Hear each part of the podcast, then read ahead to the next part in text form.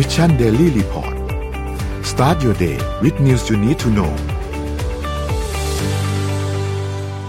สวัสดีครับ ยินดีต้อนรับเข้าสู่ Mission Daily Report ประจำวันที่ 2 เมษายน 2021 นะครับ วันนี้อยู่กับเรา 3 คนตอน 7 โมงถึง 8 โมงเช้า สวัสดีพี่โทมัส สวัสดีพี่เอ็มครับ สวัสดีค่ะ เข้าปีที่ 2 นะครับ เข้าปีที่ 2 ครับอ่าหลังอย่างจากเป็นเมื่อวานทางการแจกของเงินแบบว่ากระหน่ำมาก ใช่ครับ วันนี้ทุกคนก็เลยจะดูหงอยๆ นิดนึงเพราะว่าตังค์หมดกันหมดแล้วเออแจกไปหมดแล้ว ครับเราไปอัปเดตตัวเลขผู้ติดเชื้อทั่วโลกแล้วก็ในไทยกันครับ ผู้ติดเชื้อทั่วโลกตอนนี้สะสมอยู่ที่ 129 ล้าน 15,662 คนนะครับ ตัวเลขผู้เสียชีวิตอยู่ที่ 2 ล้าน818,170 คน แล้วก็ตัวเลขผู้ที่รักษาหายแล้วนะครับ 73ล้าน195,000 กับอีก 43 คนครับ ไปดูตัวเลขในไทยกันบ้างครับ ตัวเลขในไทยผู้ติดเชื้อเพิ่มเติม 26 รายนะครับ เป็นการติดเชื้อในประเทศ 21 แล้วก็ติดเชื้อจากต่างประเทศอีก 5 รายนะครับทำให้ผู้ติดเชื้อสะสมอยู่ที่ 28,889 คนนะครับ ตัวเลขผู้เสียชีวิตยังคงอยู่ที่ 94 คน เมื่อวานนี้ไม่มีเพิ่มเติม แล้วก็มีรักษาหายเพิ่มเติมมาอีก 126 คนนะครับ เท่ากับว่ามี 1,247 คนครับที่กำลังรักษาตัวอยู่ที่โรงพยาบาลครับ นี่คืออัปเดตล่าสุดจากทางด้านของสบคเมื่อวานนี้ครับ อืมอะน้องเอ็มวันนี้มีข่าวอะไรบ้างครับอ่าค่ะ วันนี้ เปิดตัวกันด้วยข่าวลือกันก่อนเลยดีไหมคะดีครับ ข่าวลือค่ะ ของลูกพี่ค่ะอ่าอืมเทสลาและโตโยต้าจับมือกันค่ะใช่เตรียมทำรถไฟฟ้าราคาถูก คือจริง ๆ มันเป็นข่าวลือเนาะ แต่ว่าทุกสำนักข่าวตีกันตีแบบพิมพ์กันหมดเลย ก็เลย ก็เลยอยากจะเอามาเล่าให้ฟังเรานะเห็นคะข่าวนี้ประมาณสักสัปดาห์หนึ่งได้นะ ที่แบบเป็นข่าวลือประมาณอย่างเงี้ย แต่ว่ายังไม่ได้มีรายละเอียดอะไรออกมา แต่ค่อยๆ เผยนู่นเผยนี่ออกมาเรื่อยๆนะ ก็คือย้อนกลับไปเดือนกันยายนที่ผ่านมานะคะ อีลอน มัสก์เนี่ยเคยกล่าวไว้ในงาน Battery Day ว่า จะผลิตรถยนต์ไฟฟ้าในราคา 25,000 US ดอลลาร์ออกมาในปีอืม2023 ทุกคนก็แบบโหแบบจะทำได้ยังไง เพราะว่ามันประมาณราคาครึ่งหนึ่งของปัจจุบันเลยครับอะไรอย่างเงี้ยค่ะ แต่ว่าล่าสุดมีข่าวลือจากญี่ปุ่นค่ะ ออกมาว่าเทสลาเตรียมจับมือกับโตโยต้ารถญี่ปุ่นผลิตรถยนต์ไฟฟ้า SUV ค่ะ โดยเทสลาเนี่ยจะใช้โรงงานโตโยต้าในการผลิตรถยนต์ แล้วก็ซอฟต์แวร์ต่างๆ ยังคงเป็นของเทสลาเช่นเดิม ครับ คือ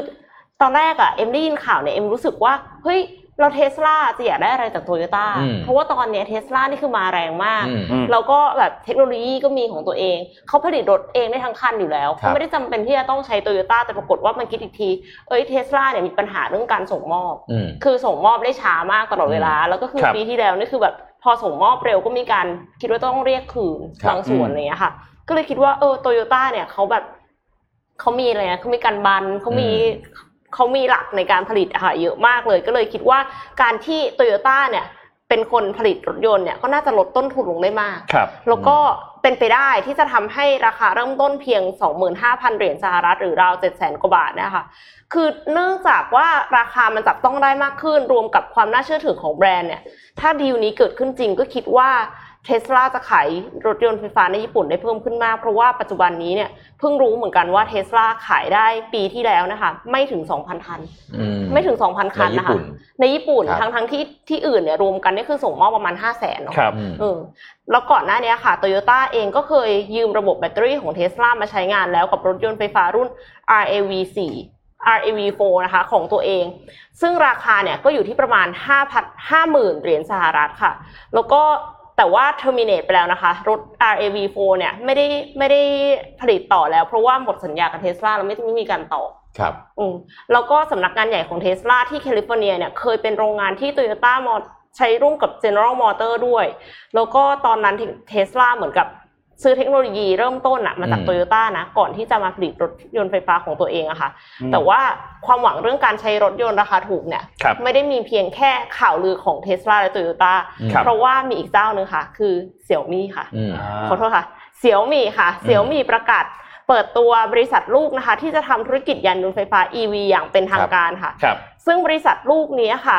เหลยจินผู้ก่อตั้งแล้วก็ประธานกรรมการบริหารของเสี่ยวมี่เนี่ยอืมจะคุมเองด้วยใช่ในช่วงก็คุม3ปีแรกเองของโครงการพัฒนายานยนต์ไฟฟ้าเนี่ยเสี่ยวมี่ได้ตั้งเป้าลงทุนทั้งหมด 10,000 ล้านหยวนครับหรือหรือว่า 1,500 1,500 ล้านดอลลาร์สหรัฐนะคะอืมโดยครับมีข่าวลือว่าจะใช้โรงงานและทีมวิศวกรของ The Great Wall Motor ซึ่ง The Great Wall Motor เนี่ยเป็นบริษัทผลิตรถกระบะและ SUV รายใหญ่ของจีน มีรถยนต์ มียอดขายรถยนต์เนี่ยกว่าหนึ่งล้านคันต่อปี แล้วก็ที่สำคัญมีรถยนต์ไฟฟ้าด้วยอืมและอันเนี้ยพี่โทมัสต้องรู้แน่นอนเลยว่าเขามาตั้งโรงงานใน EEC ของไทยอืมแล้วก็จะเริ่มผลิตรถยนต์ในปีนี้ด้วยนะคะ แต่ว่าสำหรับใครที่เป็นแฟนพันธ์แท้เสี่ยวหมี่นะคะ แล้วก็มีอุปกรณ์เสี่ยวหมี่มากมายเลยเนี่ย ก็คือรอซื้อรถในปี 2023 ได้ เพราะว่ารถยนต์คันนี้เนี่ย นอกจากจะราคาจับต้องได้แล้วเนี่ย ก็ยังสามารถที่จะต่อกับอุปกรณ์ของเสี่ยวหมี่ได้ด้วยอืมว้าวอืม น่าสนใจมากไอโตโยต้า RAV4เมื่อกี้ที่น้องเอ็มพูดถึงเนี่ยโอ้มันเป็นรุ่น SUV รุ่นท็อปฮิตในสมัยแบบสัก 20-30 ปีก่อนนะ คือมันเป็น SUV แบบว่าอ่าถ้าถ้าสมัยนี้แล้วก็แบบเรา CRV อะไรอย่างเงี้ยใช่ไหมเมื่อก่อนนี่ Toyota RAV4 นี่คือแบบโอ้ยเวลาใครแบบชอบขับรถแบบไปต่างจังหวัดอะไรเงี้ยมี Toyota RAV4 ขอภาพ M 3.2ด้วยค่ะ ที่เป็น RAV4 เนี่ยอ่านี่พูดถึงเรื่องรถ EV นะครับ วันก่อนเนี่ยผมได้รับเชิญไปเข้าร่วมอ่าฟังการวิเคราะห์นะคครัรับบตัวเทรนด์แล้วก็ตัวการลงทุนนะโดย Franklin Templeton น้องนายน้องเอ็มน่าจะรู้จักหรือเปล่าไม่แน่ใจ Franklin Templeton เป็นเอ่อเอ่อเอ่อตัวแทนในการลงทุนนะครับครับ ที่ใหญ่อันดับน่าจะท็อป 5 ของโลกดีไม่ดีท็อปอืม2นะครับ มีอายุร้อยกว่าปีแล้วอืมนะครับ Franklin Templeton เนี่ยเขามาที่เมืองไทยนะครับ แล้วก็เขาเขาวิเคราะห์ได้น่าสนใจมาก เขาบอกว่า รถไฟฟ้า EV เนี่ยมันไม่ใช่อุตสาหกรรมรถยนต์นะครับทำไมทุกคนถึงเข้ามาเล่นในอุตสาหกรรมรถ EV เนี่ยเสียวมีบ้างละ Apple ก็จะมาอืมคือใคร ๆที่อยู่ในอุตสาหกรรมเทคโนโลยีทำไมถึงเข้ามาทำไมเล่นถึงเข้ามาในอุตสาหกรรมนี้นะครับประเด็นมันคือว่าเขาไม่ได้มองว่าอันเนี้ยมันถ้ามองว่าอันเนี้ยเป็นอุตสาหกรรมรถยนต์คือมองผิด เพราะจริง ๆ แล้วเนี่ยในอนาคตเนี่ยรถยนต์ รถยนต์ที่เป็นไอ้ automatic drive driving เนี่ยค่ะไอ้ไอ้ไอ้รถไฟไอ้ไฟฟ้าเนี่ยเป็นเรื่องพลังงานอืมแต่จริงๆแล้วภายใต้รถไฟฟ้าเนี่ยมันคือเรื่องของไอ้ไอ้รถยนต์ไร้คนขับครับซึ่งต่อไปรถยนต์ไร้คนขับเนี่ยมันจะกลายเป็นอุตสาหกรรมที่จะเข้ามาแทนแท็กซี่อ่าเข้าค่ะมาแทนแท็กซี่แล้วก็เขาคาดการณ์กันว่า มูลค่าของตลาดรถยนต์ที่เป็นไร้คนขับ และจะกลายเป็นไอ automatic อะไรนะ hailing เป็นเอ่ออะไรนะ ride hailing ครับค่ะนะครับจะมีมูลค่าสูงถึง 2 ล้านล้านเหรียญสหรัฐในอนาคต แล้วก็จะมาทดแทนเอ่อการเรียกแท็กซี่ปกติ ก็คือว่าต่อไปเวลาที่คุณซื้อรถยนต์เนี่ยนะฮะที่เป็นรถไฟฟ้าแน่นอนพลังงานมันสะอาดใช่ไหมแต่ว่าไอ้รถยนต์เนี่ยที่ไม่มีคนขับเนี่ยมันจะเป็นคนหาเงินแทนคุณอืมก็คือว่าอืมคุณซื้อรถใช่ไหมอ่ามันก็ส่งรับส่งคุณตอนเช้าตอนเย็น แต่ระหว่างที่มันไปส่งคุณเสร็จปั๊บที่เหลือมันจะออกไปหาเงินให้คุณ นึกออกไหมาสนใจเหมือนเป็นอ่า passive income เพราะเพราะฉะนั้นมันคุณไม่ได้ซื้อรถ คุณซื้ออุเอ่อเอ่อวัตถุในการที่จะช่วยคุณหาเงินเข้ามาอีกก็คือลงทุนใช่คือคล้ายๆ กับซื้อคอนโดปล่อยเช่าใช่แต่ว่าอันเนี้ยคือจะเป็นซื้อรถแล้วก็ให้รถใช่หาเงินให้พอเราพี่ฟังแล้วแบบ เออจริง นี่คือเออพอมองมองอย่างนี้นะเข้าใจภาพเลยว่าเนี่ยไม่ใช่อุตสาหกรรมรถยนต์อืม มันเป็นอุตสาหกรรมมันเป็นเทคโนโลยีอะไรบางอย่างค่ะคล้ายๆคล้าย ๆ คุณมีโทรศัพท์มือถืออุ๊ยและคุณก็ไลฟ์ขายของอ๋อรถยนต์เนี่ย แล้วรถยนต์คุณก็ track ได้หมดทุกอย่างใช่ไหมว่ามันไปไหนมาไหนยังไง คุณดูเอ่อเรดาร์คุณดูอะไรได้ตลอดแล้วมันสื่อสารกับคุณได้ตลอดครับเวลาค่ะเอ่อพวก part พวกชิ้นส่วนอะไรต่างๆ การสึกหรอก็น้อยนะฮะแล้วก็การชาร์จการอะไรต่อไปอนาคตมันก็จะง่ายขึ้นเยอะ แล้วก็ Data ใช่ที่จะมหาศาลมาก คือตอนแรกอะเอ็มเอ็มนึกว่าเอ็มนึกว่าพี่โทมัสจะพูดว่ามันคือธุรกิจ Data อ่าเพราะว่าเขาเก็บ Data เยอะมากคือกล้องนี่คือแบบว่ารอบคันใช่ไหมใช่คะแล้วก็คือ location แล้วก็คิดดูว่าต่อกับ device อะไรก็ตามอือะมเขารู้หมดเลยว่าชีวิตเราตั้งแต่ตื่นนอนขึ้นมาเนี่ยคือเราทำอะไรบ้างอืมแต่ Data มันเป็นแค่มันเป็นแค่ incentive ของบริษัทที่เป็นเจ้าของแพลตฟอร์มเนาะครับแต่คือจำนวนคนมหาศาลบนโลกเนี้ยรถรถยนต์ตั้งกี่ร้อยล้านคันน่ะ ที่จะสามารถกลายเป็นเครื่องมือที่ช่วยในการหาเงินได้โอ้พอฟังแล้วแบบว้าวโอ้นะเข้าใจเลยว่าทำไมเทนเซนอาลีบาบาเสียวมีเอ่อแอปเปิลถึงมาอุตสาหกรรมนี้หมด เพราะว่าสุดท้ายแล้วเนี่ยมันเป็น disruptor จะถูก disrupt again ก็คือ Grab เอ่อ Uber อาจจะถูก disrupt อีกครั้งหนึ่งด้วยวิธีการแบบนี้ อันนี้มุมมองของ Templeton นะ ไม่ใช่ค่ะมุมมองส่วนตัวผมนะค่ะพอเขาฟังปั๊บแล้วเขาตีกราฟออกมาพูดมูลค่าตลาดปั๊บเราแบบโอ้โห หงายหลังเข้าใจเลยเลยว่า เออทำไมทุกบริษัทถึงต้องพยายามเข้ามาในอุตสาหกรรมนี้ แล้วแล้วในส่วนของเอ่อเรื่องรถบรรทุกโลจิสติกส์อะไรอย่างนี้อืมด้วยไหมคะอืมคือหมายถึงว่าถ้าสมมติว่าเราสามารถที่จะมีรถที่ขับเคลื่อนได้ด้วยตัวเองเนี่ยอืมคือมันก็น่าจะ disrupt อุตสาหกรรมโลจิสติกส์คือปัจจุบันได้เยอะมากปัจจุบันนี้เนี่ยเอ่อผมผมไม่แน่ใจว่ามันเรียกว่าอะไรนะ คือมันตอนนี้มันเป็นเลเวลสี่ไอ automatic driving เนี่ยครับอ่ามันเป็นเลเวลสี่เลเวลสี่คือยังต้องมีคนอยู่ แต่อีกไม่นานเนี่ยมันจะถึงเลเวลห้าเลเวลห้าคือคุณไปนั่งอยู่เบาะหลังได้เลย แล้วรถจัดการเองหมดแล้วบอกว่าไอ้จุดตัดของอุตสาหกรรมที่เอ้ยที่พี่พูดไปเมื่อกี้จะเกิดขึ้นเมื่อไอ level ห้ามันมาพอ level ห้ามันมาคือว่าไม่ต้องมีคนขับแล้วเมื่อไหร่ปั๊บเนี่ยภาพที่น้องเอ็มพูดรถถามว่ารถ fleet รถบรรทุกอะ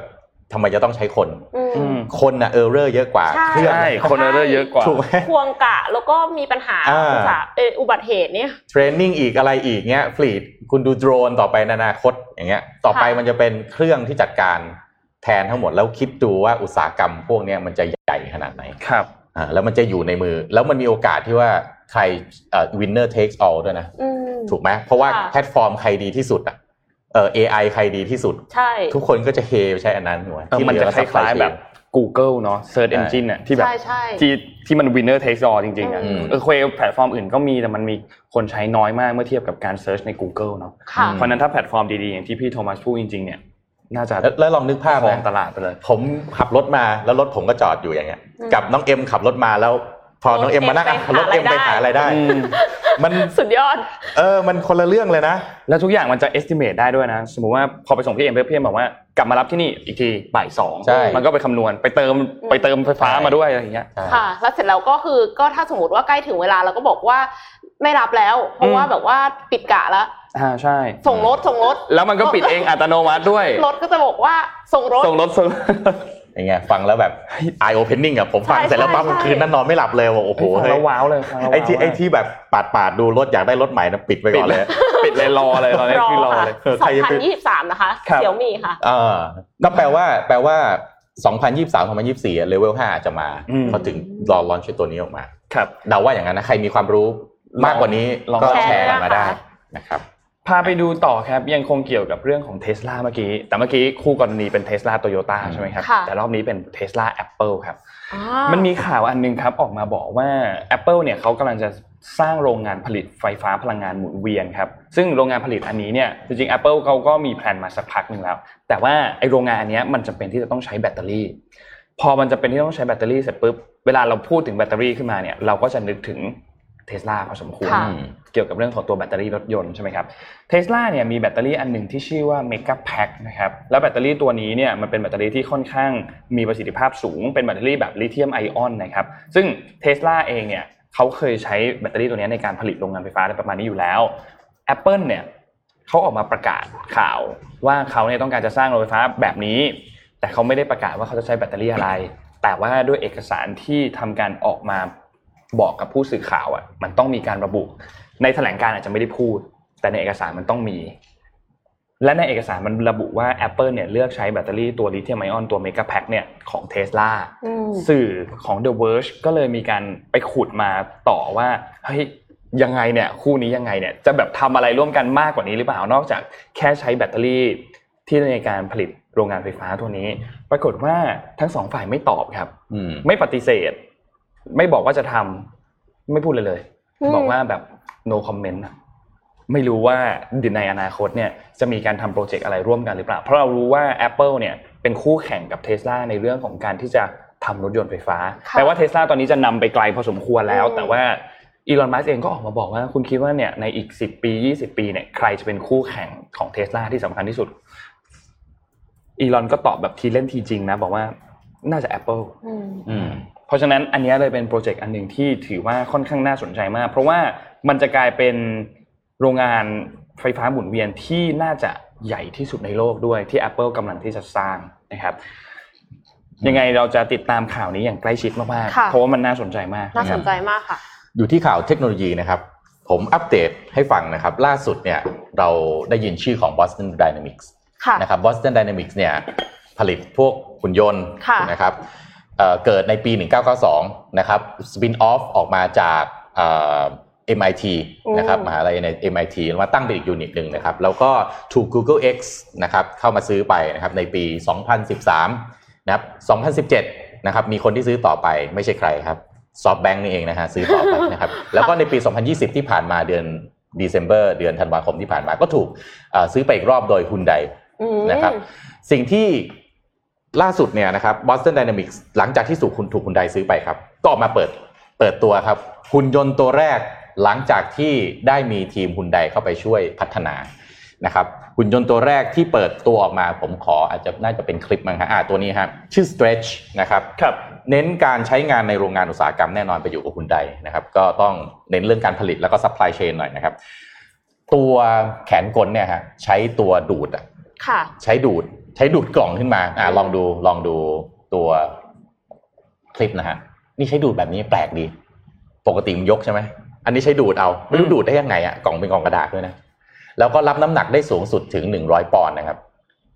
ก็จะทำให้สามารถที่จะใช้เป็นอ่าอ่าใช้สำหรับการผลิตแล้วก็การ production ในโรงงานที่เป็นโรงงานอ่าต่างๆนะครับในในอุตสาหกรรมต่างๆได้นะครับ ก็ ตอนนี้เนี่ยทุกคนออกมาบอกครับว่า อย่างเดียวที่ทุกโรงงานที่ต้องการใช้ robot เข้ามาเกี่ยวเอ่อเข้ามาเป็นตัวขับเคลื่อนในการผลิตในการสร้าง productivity นะครับ เพราะว่าต้องแข่งกับ Amazon ครับ ก็คือแข่งกับ e-commerce นั่นเองค่ะนะครับ ในเรื่องของการจัดส่งผลิต การจัดหาการบริหารจัดการ supply chain ต่างๆ นะครับ ก็เลยว่าตอนนี้นะครับ ถ้าคุณจะทำอะไรเกี่ยวกับโรบอทนะครับ จี้เพนพอยให้ได้นะครับ ว่าจะไปช่วยให้โรงงานต่างๆ สู้กับ e-commerce แล้วก็ความไวมากๆของ Amazon เนี่ยตอนนี้เนี่ยคนที่ซื้อหุ่นยนต์เยอะที่สุดในโลกคือ Amazon นะครับครับอืมอ่าก็คงเอาไปใช้เรื่องของการจัดส่งการผลิตการแพ็กการอะไรต่างๆนะครับอ่าอันนี้ก็เป็นอัปเดตนะครับทีนี้พาไปดูครับว่าที่มาของเอ่อหุ่นผมขอรูปที่ที่เป็นตัวหุ่นยนต์ขึ้นมาของของ Boston Dynamics หนอยนะครับ Boston Dynamics เนี่ยทำทำหุ่นยนต์เยอะนะฮะ สี่ตัวที่มีชื่อเสียงเลยเนี่ยคือตัว Spot Mini ไอ้ Spot Mini นี่น่าจะมีชื่อเสียงสุด ใช่ที่ออกมาแล้วโดนเตะหมือหมาโดนถีบเลยอะอ่าหัวมันเนี่ยสามารถต่อแขนกลที่แบบว่ามีลักษณะแตกต่างกันได้ จะยาวจะสั้นอืมอ่าคือคือถ้าดูตรงหัวทำไมเหมือนมีแต่กล้องใช่ไหมแต่จริงๆมันสามารถที่จะติดอ๋อตัวหัวแขนกลเข้าไปได้อีกนะครับ แล้วก็ตัว Spot ที่อันนี้จะเป็นตัวที่เข้าไปอ่าอะไรนะ ไป investigate ไปตรวจเช็คพื้นที่ที่อันตรายที่คนอาจจะเข้าไปไม่ถึงนะครับ Atlas ที่ที่เรามาเห็นออกมันออกมาเดินย่ำย่ำย่ำย่ำ อ่าดูเหมือนเต้นได้เลยครับแล้วก็ห้าล่าสุดนะฮะตัว Handle นะครับที่เอาไว้ให้คนไปจับแล้วก็แบบช่วยทุ่นแรงคนได้อืมนะครับขออีกขออีกรูปหนึ่งนะฮะถ้าไปดูทั้งหมดของ Boston Dynamics เนี่ยจริงๆพัฒนาออกมาเยอะมากแล้วนอกนอกจาก4ตัวนั้นที่ค่อนข้างจะมีชื่อเสียงแล้วเนี่ย จริงที่ตั้งแต่เขาเริ่มธุรกิจมาเนี่ยจะมีหุ่นยนต์มากมายหลายตัวนะครับ แต่สิ่งที่ท้าทายมาก ๆ ของบริษัทที่ทำเรื่อง research and development อย่าง Boston Dynamics Dynamics ก็คือด้าน commercial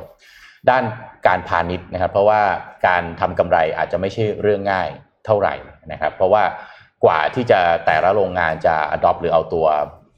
เอ่ออุปกรณ์ต่างๆ เหล่านี้ไปใช้เนี่ยก็คงต้องใช้ระยะเวลาจริงๆแล้วอาจจะเหมาะกับพวกเอ่อรัฐบาลครับโปรเจกต์รัฐบาลอะไรทำนองเนี้ยที่จะเอ่อมีงบประมาณในการที่จะมาอุดหนุนในพวกนี้อืมนะครับก็ดูก้าวต่อไปของ Boston Dynamics นะครับน่าสนใจหลังจากที่ move จากมือของบริษัทที่อยู่ในด้านฝั่งตะวันตกก็คือเอ่อ Google ค่ะมาอยู่กับ SoftBank นะครับ SoftBank ก็ไม่แน่ใจจะเรียกว่าเป็นฝั่งตะวันออกได้หรือเปล่านะฮะแต่ว่าคุณใดเนี่ยชัดเจนนะครับว่ามาอยู่กับทางฝั่งเอเชีย ก็ดูรอดูนะครับว่าจะมีหุ่นยนต์ตัวใหม่ๆ ออกมาจากฝั่ง Boston Dynamics อีกหรือเปล่านะครับ คือคือพอพูดถึง Boston Dynamics อะนึกถึงไอ้คลิปที่แบบว่าหุ่นยนต์หลาย ๆ ตัวมันเต้นด้วยกันอ่าแล้วก็คือแบบว่าเต้นพร้อมกันมีการตีลังกาอ่าอะไรอย่างเงี้ยคือแบบว่าแล้วตะกี้เนี้ยที่คลิปพี่โทมัสเปิดอะมันก็มีการแบบเหมือนจะเต้นหน่อยนึงอ่าทั้งทั้งๆที่เป็นใช่หุ่นยนต์ที่เอาไว้ใช้ในโรงงานอุตสาหกรรมก็ยังอุตส่าห์จะเต้น ก็เวลาเวลาทำคลิปไวรัลไงอ่าอ่าน้องเอ็มจะเต้นบ้างไหมล่ะฮะเผื่อจะไวรัลน้อง เอ็มน้องนนท์อะจริงๆเมื่อวานก็รออยู่นะครับผมก็รออยู่ก็มาแซวไปไปที่ข่าวดีกว่าไปที่ข่าวดีกว่าครับไปที่ข่าวเอ่อพามาดูอะไรอีกเนี่ยขอดูแป๊บหนึงนะครับอืมพาไปดูที่รัสเซียครับ คุณอเล็กเซย์นาวาลนีนะครับที่เป็นผู้นำฝ่ายค้านของรัสเซียที่ถูกจำคุกนะครับ หลังจากที่เมื่อช่วงเอ่อ หลายปีที่ผ่านมาเนี่ยถูกวางยาค่ะแล้วก็โดยใครไม่รู้ค่ะแต่ว่าเขาตัวเขาเนี่ยบอกว่าน่าจะเป็นทางด้านของรัฐบาลรัสเซีย แต่รัฐบาลบอกว่าถ้าวางอะสำเร็จไปแล้วค่ะอ่าใช่ แต่ว่าพอไปดูที่ตัวนั้นอะก็ตัวตัวยาที่ถูกวางก็พบว่าผลิตในรัสเซียอืมแต่ทีนี้ล่าสุดครับสำนักข่าว CNN นะครับได้รายงานออกมาบอกว่า คือทีมงานของเขาเนี่ยคือตัวคุณอเล็กเซย์นาวานีเนี่ยอยู่ ในคุกนะครับจำคุกอยู่ในเรือนจำนะครับ แต่ว่าทีมงานเนี่ยได้มีการโพสต์ผ่านทางอินสตาแกรมของคุณนาวานี่เองเนี่ยบอกว่าตอนนี้นาวานี่เริ่มมีการอดอาหารประท้วงแล้วนะครับ หลังจากที่เอ่อเขาบอกว่า ตัวเขาเนี่ยจริง ๆ แล้วมีสิทธิ์ที่จะพบแพทย์ได้ รับยารักษาได้ แต่ว่าทางเรือนจำเนี่ยไม่อนุญาตให้ผมทำเรื่องใดเลยเพราะฉะนั้นผมก็เลยจะทำการอดอาหารเพื่อที่จะประท้วงว่าเขาไม่ได้รับสิทธิที่ ไม่ได้รับการรักษาดูแลอืมรักษาที่เหมาะสมนะครับ ซึ่งก็ทางด้านเรือนจำเนี่ยก็ออกมาบอกว่า เรือนจำเนี่ยทำตามกฎหมายทุกอย่าง แล้วก็ไม่ได้ปฏิบัติต่อคุณนาวานี่เนี่ยแตกต่างจากผู้ต้องขังคนอื่น ๆ เลยครับพวกเขามีมีการเคารพสิทธิของผู้ต้องขังที่จะต้องได้ เช่นเอ่อนอน 8 ชั่วโมงต่างๆเนี่ยคือทุกอย่างเนี่ยเอ่อให้ข้อมูลตามปกติเลยอืมแต่ทีนี้พอเป็นแบบนี้เนี่ยมันมันมีความไม่ตรงกันเกิดขึ้นเนาะ คุณนาฟานี่เนี่ยต้องบอกว่าเขามีอาการหนึ่งที่เป็นอาการปวดหลังนะครับ ซึ่งทุกคนจะทราบว่าถ้าปวดหลังแล้วปวดมากๆเนี่ยมันจะลามต่อไปจนถึงกล้ามเนื้อชนิดอืมจุดอื่นๆใช่ไหมครับซึ่งคุณนาฟานี่เนี่ยออกมามีข้อความส่งออกมานะครับ บอกว่าอาการปวดหลังของเขาเนี่ยตอนเนี้ยเริ่มลามจากที่หลังเนี่ยไปจนถึงขาแล้ว แล้วก็ขาขวาของเขาเนี่ยตอนเนี้ยเหมือนเป็นอัมพาตคือไม่รู้สึกอืมนะครับแล้วก็เริ่มขยายไปสู่ขาซ้ายแล้วนะครับ ตอนนี้เนี่ยมันไม่ใช่เรื่องล้อเล่นแล้วนะค่ะเพราะฉะนั้นก็ให้เริ่มมีการ ทำอะไรสักอย่างสักที ซึ่งทางด้านฝั่งเขาเนี่ยก็เลยทำการอดอาหารเพื่อทำการประท้วงนะครับ ทีนี้หลังจากนี้เนี่ยจะเป็นยังไงต่อ เรายังไม่ทราบว่าทางด้านของเรือนจำที่ออกมาบอกว่าตอนนี้เขาทำตามกฎหมายทุกอย่างเนี่ยแต่ในเรื่องของการรักษาพยาบาล หรือให้การเข้าถึงยารักษาเนี่ยเป็นอย่างไร อันนี้เรายังไม่ทราบข้อมูลตรงนี้มานะครับ แต่ก็หวังว่าจะมีข่าวอัปเดตเร็วๆนี้ค่ะเกี่ยวกับเรื่องของคุณอเล็กเซย์นาวานีนะครับค่ะอืม ถ้าอย่างนั้นเอ่ออยู่กันที่รัสเซียต่อเลยแล้วกันนะคะ จะเป็นเรื่องของวัคซีนค่ะครับแต่ว่าเป็นวัคซีนสำหรับสัตว์ค่ะรัสเซียเนี่ยจดทะเบียนวัคซีนโควิดสำหรับสัตว์รายแรกของโลกนะคะ หลังจากที่เราเห็นข่าวสัตว์หลายสายพันธุ์เนี่ยติดเชื้อโควิด -19 ในที่สุดอืมก็มีข่าวดีแล้วค่ะ ก็คือวันพุธที่ผ่านมาเนี่ยรัฐบาลรัสเซียแถลงว่าได้จดทะเบียนวัคซีน c a r n i v a c c o v วัคซีนต้านโควิด -19 สำหรับสัตว์เป็นครั้งแรกของโลก โดยวัคซีนนี้นะคะ ได้ผ่านการทดลองทางคลินิกในเดือนตุลาคมปีที่แล้ว แล้วก็มีการทดสอบกับสัตว์จำนวนมาก เช่น สุนัขแมว สุนัขจิ้งจอกอาร์กติก แล้วก็มิงค์นะคะผลการทดลองพบว่าวัคซีนมีความปลอดภัย สัตว์ที่ได้รับวัคซีนเนี่ยมีแอนติบอดีทั้ง 100%เลยอืมแล้วก็วัคซีนจะช่วยสร้างภูมิคุ้มกันอย่างน้อย6เดือน ทีนี้วัคซีนเนี่ยมันไม่ได้สำคัญเฉพาะสำหรับสัตว์อย่างเดียว เพราะว่านักวิทยาศาสตร์รัสเซียเนี่ยเชื่อว่าวัคซีนชนิดนี้อะค่ะ จะสามารถป้องกันการกลายพันธุ์ของไวรัสได้ครับแล้วก็หลายงานหลายหน่วยงานในกรีซโปแลนด์ออสเตรีย สหรัฐอเมริกา แคนาดา และสิงคโปร์เนี่ย ก็แสดงความสนใจที่จะซื้อวัคซีน c a r n i v a c c o v แล้วด้วยนะคะอืมคาดว่าการผลิตวัคซีนโควิด -19 สำหรับสัตว์ตัวนี้เนี่ยค่ะล็อตใหญ่จะสามารถเริ่มได้ภายในเดือนนี้แล้วอืมแล้วก็สุนัขทหารจะต้องได้รับการฉีดวัคซีนก่อนที่จะประจำการที่สายการสนามบิน และในงานระลึกถึงสงครามโลกครั้งที่2ในเดือนพฤษภาคมที่จะจัดขึ้นในรัสเซียด้วยค่ะ เออ น่าคิดนะ โควิด เวลาที่มันไปติดที่สัตว์เนี่ยมันกลายพันธุ์ได้ขนาดไหนอะอืมแล้วมันจะกลับมาที่มนุษย์ได้ป่ะคือพี่ไม่ได้จบด้านนี้มาไม่แน่ใจเป็นไปแต่ถ้าแบบได้ค่ะแต่ถ้าแบบเออมันติดที่สัตว์แล้วแบบมันสามารถที่กลับแล้วกลายพันธุ์กลับมาติดที่มนุษย์ใหม่ได้นี่คือแบบ โอ้โหเกมเชนเลยนะ ใช่ใช่แล้วคือเขาบอกว่าในสัตว์อะค่ะ มันมักจะคือเขาอะเจอแล้วอืมแบบที่กลายพันธุ์อะอยู่ในสัตว์เออเออเนี่ยน่ากลัวนะเอ้ยยิ่งพูดยิ่งน่ากลัวไม่ใช่เฮ้ยเดี๋ยวมันกำลังจะดีแล้วนะแบบว่า อะไรนะวัคซีนคนกำลังครัจะบมาเนี่ยเออของเราจะได้จะนนอ่านบ่อยๆ เราจะได้ฉีดเมื่อไหร่เนี่ยสรุปเมื่อวานพี่ไปเจอผู้ใหญ่มาเขาก็ถามสรุปจะได้ฉีดหรือยังครับคาดว่าในปีนี้โอ้โหตามตามหลักเนี่ยคือเดี๋คยววรนะจะเป็นในปีนี้เพราะว่านี่วันที่สองเมษายนนะ จากที่เขาพูดเนี่ยคือเขาจะฉีดตามกลุ่มเสี่ยงในพื้นที่ต่างๆ ก่อน เช่นกลุ่มที่เป็นอาสาสมัคร หรือกลุ่มอืมที่เป็นอสมที่อยู่ frontline อ่ากลุ่มแพทย์ค่ะอะไรเนี้ยเขาจะฉีดกลุ่มนี้ก่อน แล้วก็ค่อยๆทยอยมาฉีดเป็นรู้สึกจะเป็นผู้สูงอายุอืมแล้วก็ค่อยๆทยอยมาเป็น คนวัยทำงานอืมวัยเด็กแล้วก็ค่อยๆทยอยไปนนจำลำดับไม่ได้นะ แต่ก็ว่าจะรู้สึกประมาณว่ามีนี้ภูเก็ตกับสมุยก่อนเราด้วยอ่าใช่เพราะว่าตรงนั้นจะเป็นพื้นที่ท่องเที่ยวที่ใช่ไหมเขาจะเปิดท่องเที่ยวอืมถ้านนจำวันที่ไม่ผิดคือวันที่หนึ่งกรกฎาจะเริ่มมีการเปิดรับนักท่องเที่ยวแต่นักท่องเที่ยวที่เข้ามาเนี่ยอืมจะต้องเป็นนักท่องเที่ยวที่ฉีดวัคซีนแล้วนะใช่ค่ะแล้วถึงจะไม่ได้ไม่ต้องกักตัว แต่ก็ยังต้องอยู่ในพื้นที่บริเวณนั้น แต่ถ้านักท่องเที่ยวบางกลุ่มที่เอ่อเขาเรียกว่าอะไรยังไม่ได้ฉีดวัคซีนเนี่ยมันจะมีการทดสอบเกี่ยวกับเรื่องของ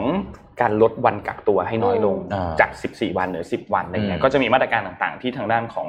สาธารณสุขเนี่ยมีการออกเพิ่มเติมมาเราพามาดูอันนี้น่าสนใจมากครับเอ่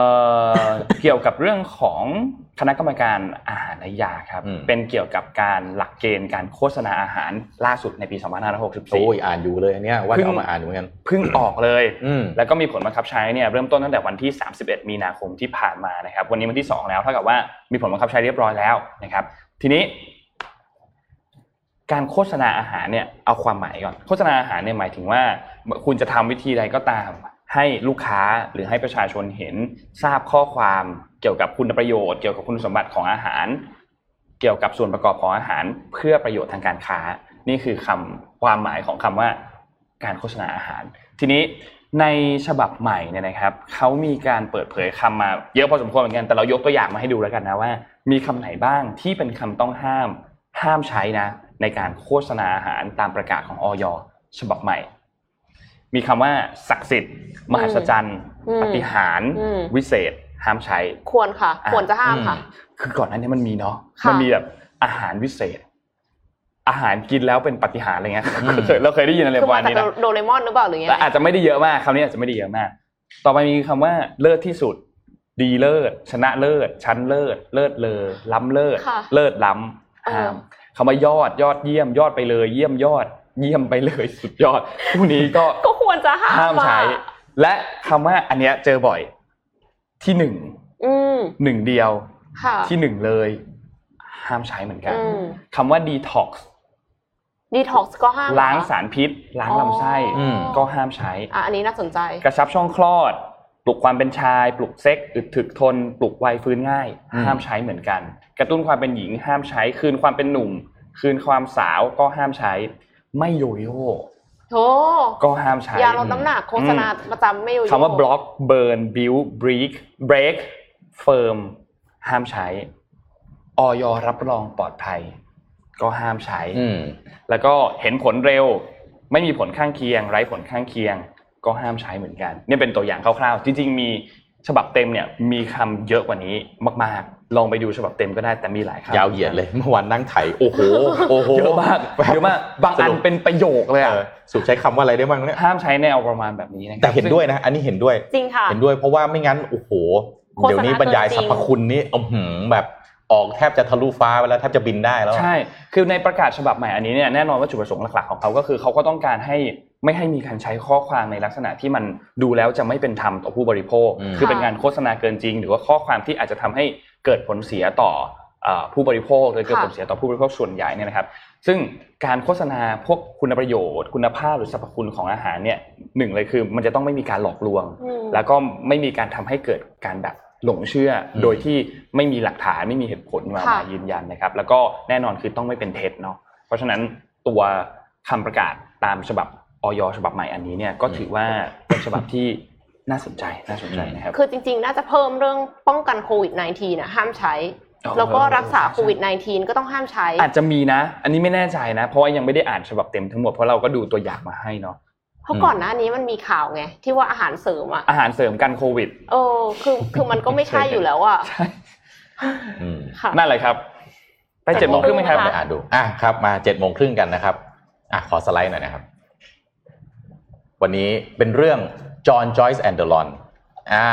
ทิเรื่ชองชู่ไหมคะต้องทิชชู่ไหมครับอันนี้ไม่ต้องวันอ๋อไม่นี้ต้ฟิองลกู๊ดโอเคฟิลกู๊ดทุกวันแน่นอนฟิลกูดนะครับทุกวันทิชชู่ทุกวันเลยครับพี่อะไปดูครับว่าจอห์นจอยส์ and lawn คืออะไรนะครับจอห์นจอยส์กับทุ่งหญ้าของเขานะครับสนามหญ้าของเขานะเรื่องนี้เกิดที่เมืองกัฟฟอร์ดนะเอ่อกัฟพอร์ตนะครับอยู่ที่พอร์ตแลนด์เอ่อที่ขออภัยเรื่องนี้เกิดที่กัฟพอร์ตนะครับที่ฟลอริดาที่สหรัฐอเมริกานะครับเป็นเมืองติดชายทะเลที่ดูสวยงามนะครับ แล้วก็อากาศดีนะครับเอ่อ ผู้คนเป็นมิตรค่ะนะครับขอหน้าต่อไปนะครับ มีคุณตาคนหนึ่งครับ ชื่อคุณจอห์นจอยส์นะครับ ก็รีทายคือเรียกว่าเกษียณแล้วนะครับ แล้วก็ทำอาชีพเป็นช่างตัดหญ้ารับจ้างตัดหญ้าตามบ้านต่างๆนะครับอายุ 83 แล้ว 83 นะครับ แล้วก็ใช้รถกระบะเก่าๆฟอร์ดนะฮะขับมาประมาณเอ่อรถกระบะเขาเนี่ยหนึ่งปี 1990อะก็กี่ปีแล้ววะ1990มา30 เท่าไหร่ สามสิบเออยี่สามสิบปีสามใช่ไหมหนึ่งเก้าเก้าศูนย์เออสามสิบปีสามสิบปีสามสิบปีประมาณเออสามรถสิบเอ็ด31 31รถกระบะปีสามสิบปีอะใช้อยู่อย่างเงี้ยนะครับก็ขับไปแต่ละบ้านแต่ละบ้านแล้วก็รับจ้างตัดหญ้าให้นะครับ แบบนี้นะครับขอหน้าต่อไปนะครับ ก็มีบ้านหนึ่งครับ ชื่อคุณโรเบิร์ตกับคุณนิกกี้นอร์ตันเนี่ยนะครับ ที่คุณตาจอห์นจอยส์เนี่ยก็จะเข้าไปละอ่าตัดหญ้าให้ทุกวันทุกวันทุกวันเป็นปกตินะครับก็วันหนึ่งครับ อยู่ดีๆ คุณตาจอห์นจอยส์เนี่ยก็ก็หายไปหายหายไปเป็นเดือนเลยนะครับ ทางคุณโรเบิร์ตแล้วก็คุณนิกกี้นอร์ตันเนี่ยก็เลยเอ่อก็ไปหาคนอื่นมาช่วยตัดหญ้าแต่ก็ไม่ได้แบบมาประจำเหมือนคุณตาจอห์นจอยส์นะครับก่อนหน้าต่อไปเนี่ยนะครับทีนี้หญ้ามันก็ยาวขึ้นทุกวันทุกวันใช่ไหมครับ ก็วันดีคืนดีครับ คุณตาจอห์นจอยส์ก็โผล่มาอืมแล้วก็มาเคาะประตูเรียกคุณโรเบิร์ตคุณนิกกี้บอกว่า อ่าผมจะมาตัดหญ้าให้ คุณโรเบิร์ตคุณนิกกี้ก็บอกอ้าวแล้วที่ผ่านมาหายไปไหนมาตั้งเป็นเดือนอ่าคุณคุณตาขอขอขอขอกลับมาก่อนนะคุณตาจอห์นจอยส์ก็บอกว่าอ๋อไม่สบายไปเข้าโรงพยาบาลมาอ่าแล้วก็ไม่ไม่สามารถทำงานได้ แล้วก็คุณโรเบิร์ตคุณนิกกี้ก็เลยก็เลยถามว่าเอาแล้วยังแล้วยังตัดไหวเหรอแบบเนี้ยไม่สบายกันกลับมาทำงานเหรอคุณคุณตาจอห์นจอยส์ก็บอกคนเดียวบอกว่า ถ้าผมไม่ตัดนะหญ้าบ้านคุณมันก็จะยาวนะอืมนะครับ ก็เลยตัดต่อไป ทีนี้พอตัดเสร็จปั๊บเนี่ย คุณโรเบิร์ตกับคุณนิกกี้เขาออกมาดูนะขอหน้าต่อไปนะครับ ปรากฏว่ารถฟอร์ดของคุณตาที่อายุ 30 ปีเนะฮะมันพังแล้วอ๋อมันพังแล้วคุณตาครับ ก็เลยต้องไถไอ้รถตัดหญ้าแบบเนี้ย วันละสี่กิโลสี่ไปกิโลทีละบ้านทีละบ้าน ทีละบ้านทีละบ้าน เพื่อรับตัดหญ้าโอ้โหในหมู่บ้านกัฟพอร์ตเมื่อกี้นะครับ เดินทุกวันวันละค่ะสี่กิโลนะครับ เดินเดินไม่ใช่เดินเฉยๆอะมันเดินแล้วต้องเข็นรถตัดหญ้าแบบเนี้ยไปทีละบ้านทีละบ้านทีละบ้านนะครับคุณโรเบิร์ตคุณนิกกี้เขาเห็นแล้วเขาก็รู้สึกว่าเฮ้ยมันต้องทำอะไรสักอย่างแหละอืมนะครับ ก็เลยเขาก็เลยทำสิ่งนี้ครับ ไปดูที่คลิปครับ ว่าแล้วโรเบิร์ตกับนิกกี้เขามีความคิดอะไรเขาช่วยคุณตาจอห์นจอยส์ส่วนไหนหลังจากเห็นคุณตาจอห์นจอยส์ต้องเข็นรถตัดหญ้าเนี่ยไปทีละบ้านเพื่อรับตัดหญ้านะครับอะคลิปมาหรือยัง In Pinellas Park, Okay. the AutoMax parking lot has a lot of สิ่งที่ cars. คุณโรเบิร์ตคุณนิกกี้ทำครับ เขาก็เลยไปโพสต์แคมเปญบนเว็บ GoFundMe อืมเพื่อให้คนในกัฟพอร์ตเนี่ยมาต้องบอกว่าเว็บ GoFundMe เนี่ยเป็นเว็บที่คุณไว้ตั้งแคมเปญเพื่อที่อยากจะช่วยเหลืออะไรบางอย่างขึ้นอะครับจะช่วยสังคมจะช่วยคนตกทุกข์ได้ยาก หรือว่าแม้กระทั่งสำหรับตัวคุณเองก็ได้ถ้าคุณค่ะมี mission อะไรบางอย่างนะครับ ก็เลยไปไปตั้งแคมเปญชื่อ GoFundMe นะครับเพื่อที่จะให้ทุกคนเนี่ยมาระดมทุน ช่วยกันหาเงินไปซื้อรถคันใหม่ให้คุณจอห์นจอยส์สุดท้ายได้เงินมาหมื่นสามพันเหรียญสหรัฐ แล้วก็ไปซื้อรถกระบะคันใหม่อืมมให้คุณตาจอห์นจอยส์นะครับคุณโรเบิร์ตคุณนิกกี้เนี่ยก็คือสองคนนี้นะฮะที่กอดคอคุณตาจอห์นจอยส์เดินอยู่ด้วยเนี่ยเขาก็บอกว่าร้องไห้ด้วยฮะ ก็บอกว่าเห็นคุณจอห์นจอยส์เนี่ยแล้วนึกถึงคุณพ่อโอ้ที่แบบว่าเป็นคนทำงานหนักอ่ากว่าเขาจะมามีชีวิตอย่างทุกวันนี้ได้เนี่ยก็เพราะว่าคุณพ่อทำงานหนัก แล้วผมว่าถ้าดูจากรูปนะครับผมไม่แน่ใจคุณโรเบิร์ตคุณนิกกี้อายุเท่าไหร่แต่น่าจะเป็นรุ่นลูกคุณตาจอห์นจอยส์ได้แปดสิบสามนี่อืมยังทำงานหนักอยู่เลยใช่ค่ะอายุเยอะมากนะครับ ก็ออกมาได้เป็นรถยนต์นะฮะ Nissan Titan นะครับเป็นรถกระบะคันใหม่ ให้คุณตาจอห์นจอยส์สื่อท้องถิ่นก็มา ทำข่าวนะครับ สัมภาษณ์คุณตาจอห์นจอยส์บอกว่า เขารู้สึกว่าเขาเป็น millionaire เลย เหมือนกับเป็นเศรษฐีเลยตอนนี้ seeing it just surprised him and he was just so shocked that it really is happening. Ready to mow some lawn? ขอกลับมาที่คลิปหน่อยนะครับ ก็ชาวเมืองกัฟพอร์ตครับที่ช่วยกันระดมทุนนะฮะก็ทำให้คุณตาจอห์นจอยส์เนี่ย ไม่ต้องเดินวันละค่ะสี่กิโลแล้วเข็นรถ ตัดหญ้ารถตัดหญ้าไปทีละบ้านทีละบ้านแล้วก็มีรถที่จะสามารถที่จะไปแต่ละบ้านได้นะครับ ขอรูปต่อไปนะฮะก็เลยอยากจะมีข้อสรุปให้กับเรื่องนี้จอห์นจอยส์ and the lawn คุณตาจอห์นจอยส์กับสนามหญ้าของเขานะครับว่าข้อที่หนึ่งนะฮะ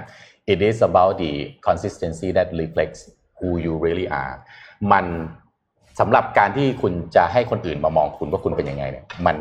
มันคือสิ่งที่คุณทำในทุกๆวันทุกๆวัค่ะอาศัยไม่คใช่วามสครั้งม่ำเสเดียวมอเนาะใช่อาศัยความสม่ำเสมอเหมือนคุณตาจอห์นจอยส์นะครับ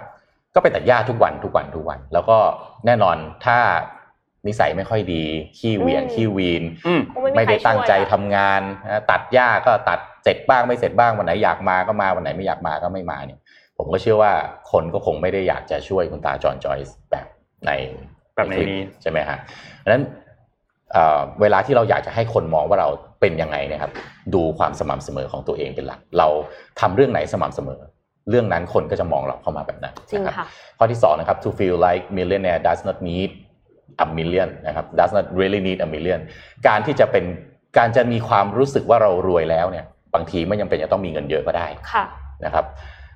ความรู้สึกที่จะความรู้สึกเพียงพอความรู้สึกเติมเต็มต่างหาก ที่มันทำให้คนคนหนึ่งจะรู้สึกได้ว่าเราร่ำรวยจริงๆนะเพราะฉะนั้นบางครั้งเนี่ยมี million ก็ยังไม่รู้สึกว่าเป็น millionaire นะมี billion ก็ยังไม่รู้สึกว่าเป็น billionaire มันอยู่ที่ความรู้สึกภายในจิตใจของลึกๆว่าเรามีความรู้สึกพอและเติมเต็มกับสิ่งที่เรามีตรงหน้า แล้วเราขอบคุณสิ่งนั้นมากแค่ไหนนะครับ แล้วก็ข้อ3นะครับ to receive would change your life นะครับ but to give that change but to give that change your soul and this world นะครับก็คือว่า การได้รับครับอาจจะทำให้มันเปลี่ยนชีวิตคุณได้เนาะแต่การที่คุณให้นะฮะจะเปลี่ยนจะเป็นการยกระดับจิตวิญญาณคุณและทำให้โลกนี้ดีขึ้นได้จริง ๆ นะครับ ก็ไม่ได้บอกว่าการเป็นผู้รับไม่ดีนะครับแหมมีใครให้อะไรมาเราก็ขอบคุณแหละนะครับเราก็ซาบซึ้งนะฮะแต่ว่าสิ่งที่มันจะทำให้โลกนี้ดีขึ้นได้จริง ๆ และทำให้ตัวของคุณยกระดับความรู้สึกความเอ่อจิตวิญญาณเราจริง ๆ คือวันที่คุณออกมาเป็นผู้ให้นะครับ ก็ ขอให้เริ่มที่จะอะไรอะไรนะเผื่อแผ่นะครับอืมความเมตตากรุณาความใจดี ให้กับคนรอบข้างคุณนะครับ แล้วก็ you can start today คุณสามารถที่จะเริ่มทำสิ่งที่ผมบอกไปเมื่อกี้ได้วันนี้เลย นะครับขอบคุณสำหรับเจ็ดโมงครึ่งวันนี้ครับ สุดยอดค่ะ สุดยอด feel good ค่ะ เกือบจะต้องใช้ทิชชู่อีกแล้วค่ะ ไม่มีน้ำตาแน่นอนเห็นไหมโอ้ยไม่ครับคนในทิชชู่ไม่บอกเกือบว่าแล้วจริงคนในคนในคนในบอกว่าไลฟ์ไม่ใช่คว้าคนในทิชชู่ทิชชู่คนในทิชชู่อะไรคนในไลฟ์บอกว่าคว้าทิชชู่แล้วค่ะโอ้โหๆโอ้เห็นคุณตาก็คว้าทิชชู่แล้วค่ะเอาจริงช่วงเจ็ดโมงครึ่งนี่ยังไม่แต่งหน้ากันใช่ไหมครับผมเออแต่เออต้องห้ามแต่งหน้านะตอนนี้ก่อนเจ็ดโมงครึ่งห้ามแต่งหน้ามัสคาร่าโดนนี่คือจะโดนแซวเรื่องมัสคาร่าประจำเลยพี่จะโดนแซวประจำๆฮะ อะพี่ไม่ถามไม่เหมือนพี่โดนมัสคาร่าพี่โดนคนดูแซวว่าหนูทามัสคาร่าไปแล้วอ๋อแล้วพี่โทมัสทำไมมาเล่าตกใจหมดเลยพี่ก็แบบแหมเราก็ไม่ได้ตั้งใจจะเพิ่มภาระให้จริงๆนะแต่ก็แบบอยากเอาเรื่อง feel good มาให้เพื่อที่จะแบบเออนะเริ่มวันดีๆตกใจของทุกคนนึกว่าครับพี่ปาทามัสคาร่าก็คงไม่ไม่เอ็มไม่ได้ทานะเพราะฉะนั้นถ้าพี่ทานี่เอาแต่เป็นหนุ่มๆสมัยนี้เขาก็หลายคนเขาก็แต่งหน้าทาไหมคะทามัสคาร่านะ ไม่ต้องหล่ออยู่แล้วทาอายไลเนอร์เอาเอาแค่โฟมล้างหน้ายังยากเลยช่วงนี้อ่าครับเราไปต่อกันที่ข่าวกันนะครับ พาไปดูที่ข่าวเกี่ยวกับเรื่องของพรบข้อมูลข่าวสารนิดหนึ่งครับอืมพรบข้อมูลข่าวสารเนี่ยจริง ๆ แล้วเมื่อวันที่ 23 มีนาคมที่ผ่านมา คณะรัฐมนตรีได้มีการมีมติเห็นชอบร่างพรบข้อมูลข่าวสารนะครับ เป็นการแก้ไขเพิ่มเติมราชบัญญัติข้อมูลข่าวสารของราชการในปี 2540 นะครับ แล้วหลังจากนี้เนี่ยก็จะเตรียมส่งให้ทางด้านของรัฐสภาพิจารณาต่อไป รัฐสภาในที่นี้ก็คือทั้งสสและสวนะครับอืมทีนี้มันมีประเด็นการแก้ไขทั้งหมดเนี่ย 16 ข้อ แต่ว่าถ้าเราจะเจาะทั้ง 16 ข้อเนี่ยคงหมดวันก่อนค่ะนะครับ ทีนี้มันมีข้อมูลที่น่าสนใจหลาย ๆ อันที่เอามาพูดถึงว่ามันปรับเปลี่ยนไปจากเดิมยังไงบ้างนะครับ ตัวข้อมูลข่าวสารอันแรกก่อนเอ่อสสรังสิมันต์โรมเนี่ยนะครับ ได้มีการ โพสต์ใน Facebook ของตัวเอง แสดงถึงความกังวลเกี่ยวกับเรื่องของตัวพรบข้อมูลข่าวสารฉบับล่าสุดที่มีการเสนอออกมาผ่านทางคอรมอเรียบร้อยแล้วเนี่ยนะครับ ข้อแรกครับเกี่ยวกับข่าวสารเกี่ยวกับสถาบันพระมหากษัตริย์นะครับ ในฉบับปี 2540 เนี่ยกำหนดว่าข้อมูลข่าวสารของราชการที่อาจก่อให้เกิดความเสียหายต่อสถาบันจะเปิดเผยไม่ได้ แต่ว่าในร่างฉบับใหม่นี้เนี่ยมีการขยายเพิ่มเติมไปครับ บอกว่า แม้กระทั่งข้อมูลที่หากเปิดเผยแล้ว อาจมีการนำไปใช้ ในทางที่อาจก่อให้เกิดความเสียหายต่อสถาบัน ก็เปิดเผยไม่ได้ด้วย ทีนี้พอเป็นแบบนั้นเนี่ยมันทำให้การตีความมันกว้างยิ่งขึ้นอืมข้อมูลบางข้อมูลมันมีความเป็นไปได้ที่อาจจะประชาชนควรรู้ แต่ประชาชนถูกปิดกั้นไม่ให้รู้ เพราะว่าผิดพรบข้อมูลข่าวสารนะครับ ทีนี้มันต้องไปขึ้นอยู่กับการตีความหลังจากนั้นแหละถ้าหากว่าตัวพรบนี้ถูกบังคับใช้จริง ๆ นะครับอืมว่าการตีความเจตนาของผู้ที่เอ่อ ให้จะให้ข้อมูลหรือเปล่า หรือจะไม่ให้ข้อมูลหรือผู้ที่จะนำข้อมูลไปใช้ต่อเนี่ย มีเจตนาอย่างไรทำให้เรื่องนี้มันก็เลยมีความแบบ มีความกำกวมนิดนึงอืมมันกว้างเกินไปในเรื่องของการตีความนะครับ ต่อมาครับมีการห้ามเปิดเผยข้อมูลข่าวสารของราชการดังนี้ฟังดีๆนะครับ ข้อมูลด้านการทหารและการป้องกันประเทศ ข้อมูลด้านข่าวกรอง ข้อมูลด้านการป้องกันและปราบปรามการก่อการร้าย ข้อมูลด้านการรักษาความปลอดภัยบุคคล ข้อมูลด้านการต่างประเทศที่เกี่ยวข้องกับความมั่นคงของรัฐ ข้อมูลความมั่นคงของรัฐด้านอื่นๆ ซึ่งอันนี้แล้วแต่คอรมอเป็นการประกาศออกมาว่าจะกำหนดในเรื่องไหนบ้างนะครับ แล้วก็ข้อมูลข่าวสารของราชการที่เจ้าหน้าที่อาจมีคำสั่งที่ไม่ให้เปิดเผย เช่น ข้อมูลที่ก่อให้เกิดความเสียหายเรื่องความสัมพันธ์ระหว่างประเทศ เกี่ยวกับเรื่องของความมั่นคงทางเศรษฐกิจ และความเสียหายเกี่ยวกับเรื่องของการเงินการคลังของประเทศนะครับ ทีนี้พอเป็นแบบนั้นเนี่ยมันก็เลยทำให้ ข้อมูลจากเดิมที่เราควรจะรู้ อาจจะทำให้เราไม่รู้แหละอืมเพราะว่าไม่สามารถที่จะเอาข้อมูลนั้นออกมาบอกได้ค่ะเขาผิดพรบข้อมูลข่าวสารนะครับ ซึ่งในที่นี้เนี่ยเช่น ข้อมูลที่เปิดเผยออกมา แล้วอาจจะทำให้เกิดความเสียหายต่อความมั่นคงเนี่ยเดิมเนี่ยมันกำหนดไว้ว่าจะเปิดเผยหรือไม่เปิดเผยก็ได้อืมขึ้นอยู่กับประโยชน์ของสาธารณะว่าจะได้มากน้อยแค่ไหน แต่ในร่างฉบับใหม่เนี่ยบอกว่าข้อมูลด้านความมั่นคงของรัฐทางด้านการทหารและการป้องกันประเทศเนี่ย จะเปิดเผยไม่ได้อืมพูดง่ายๆคือจากเดิมเนี่ย ถ้าเปิดเผยแล้วมีความเสียหายห้ามเปิด แต่อันนี้เนี่ยเปิดเผยไม่ได้เลยนะครับทำให้เรื่องนี้เนี่ย จากเดิมที่สมมุติว่าเปิดเผยแล้วมันไม่เสียหายก็เปิดเผยได้ แต่อันเนี้ยค่ะเปิดเผยแล้วไม่เสียหาย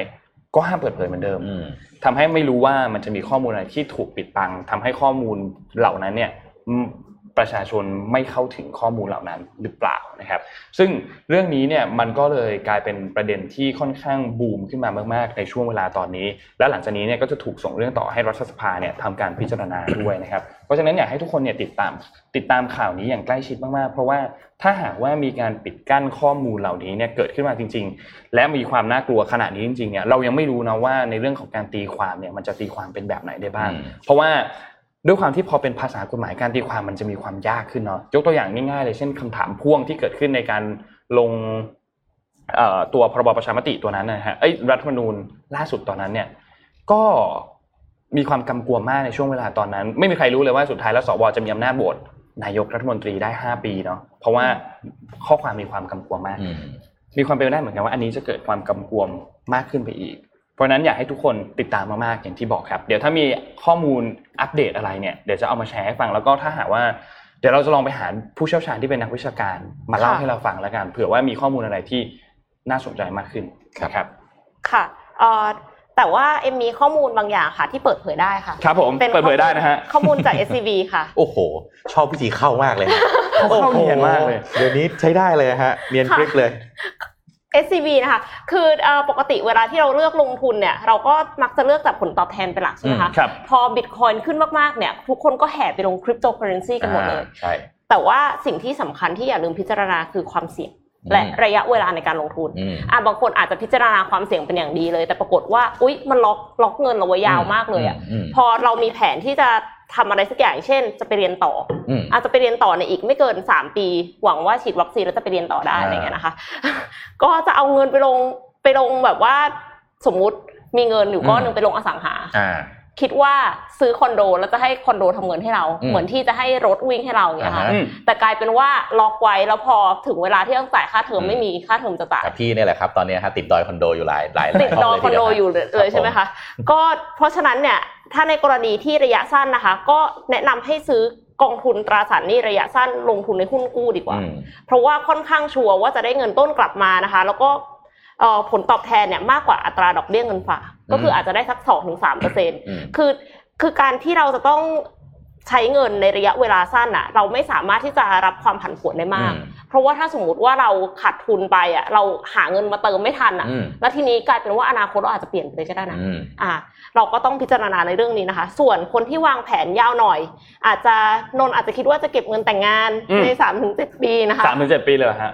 ค่ะ ก็อย่าเกินยาวเจ็ดปีนะคะอีกเร็วไปอย่างนั้นนะครับสามสิบปีไม่แต่ว่าเจ็ดปีมีอาถรรพ์นะโอเคครับอ่าเพราะฉะนั้นเนี่ยก็อย่าเกินเจ็ดปีโอเคค่ะครับ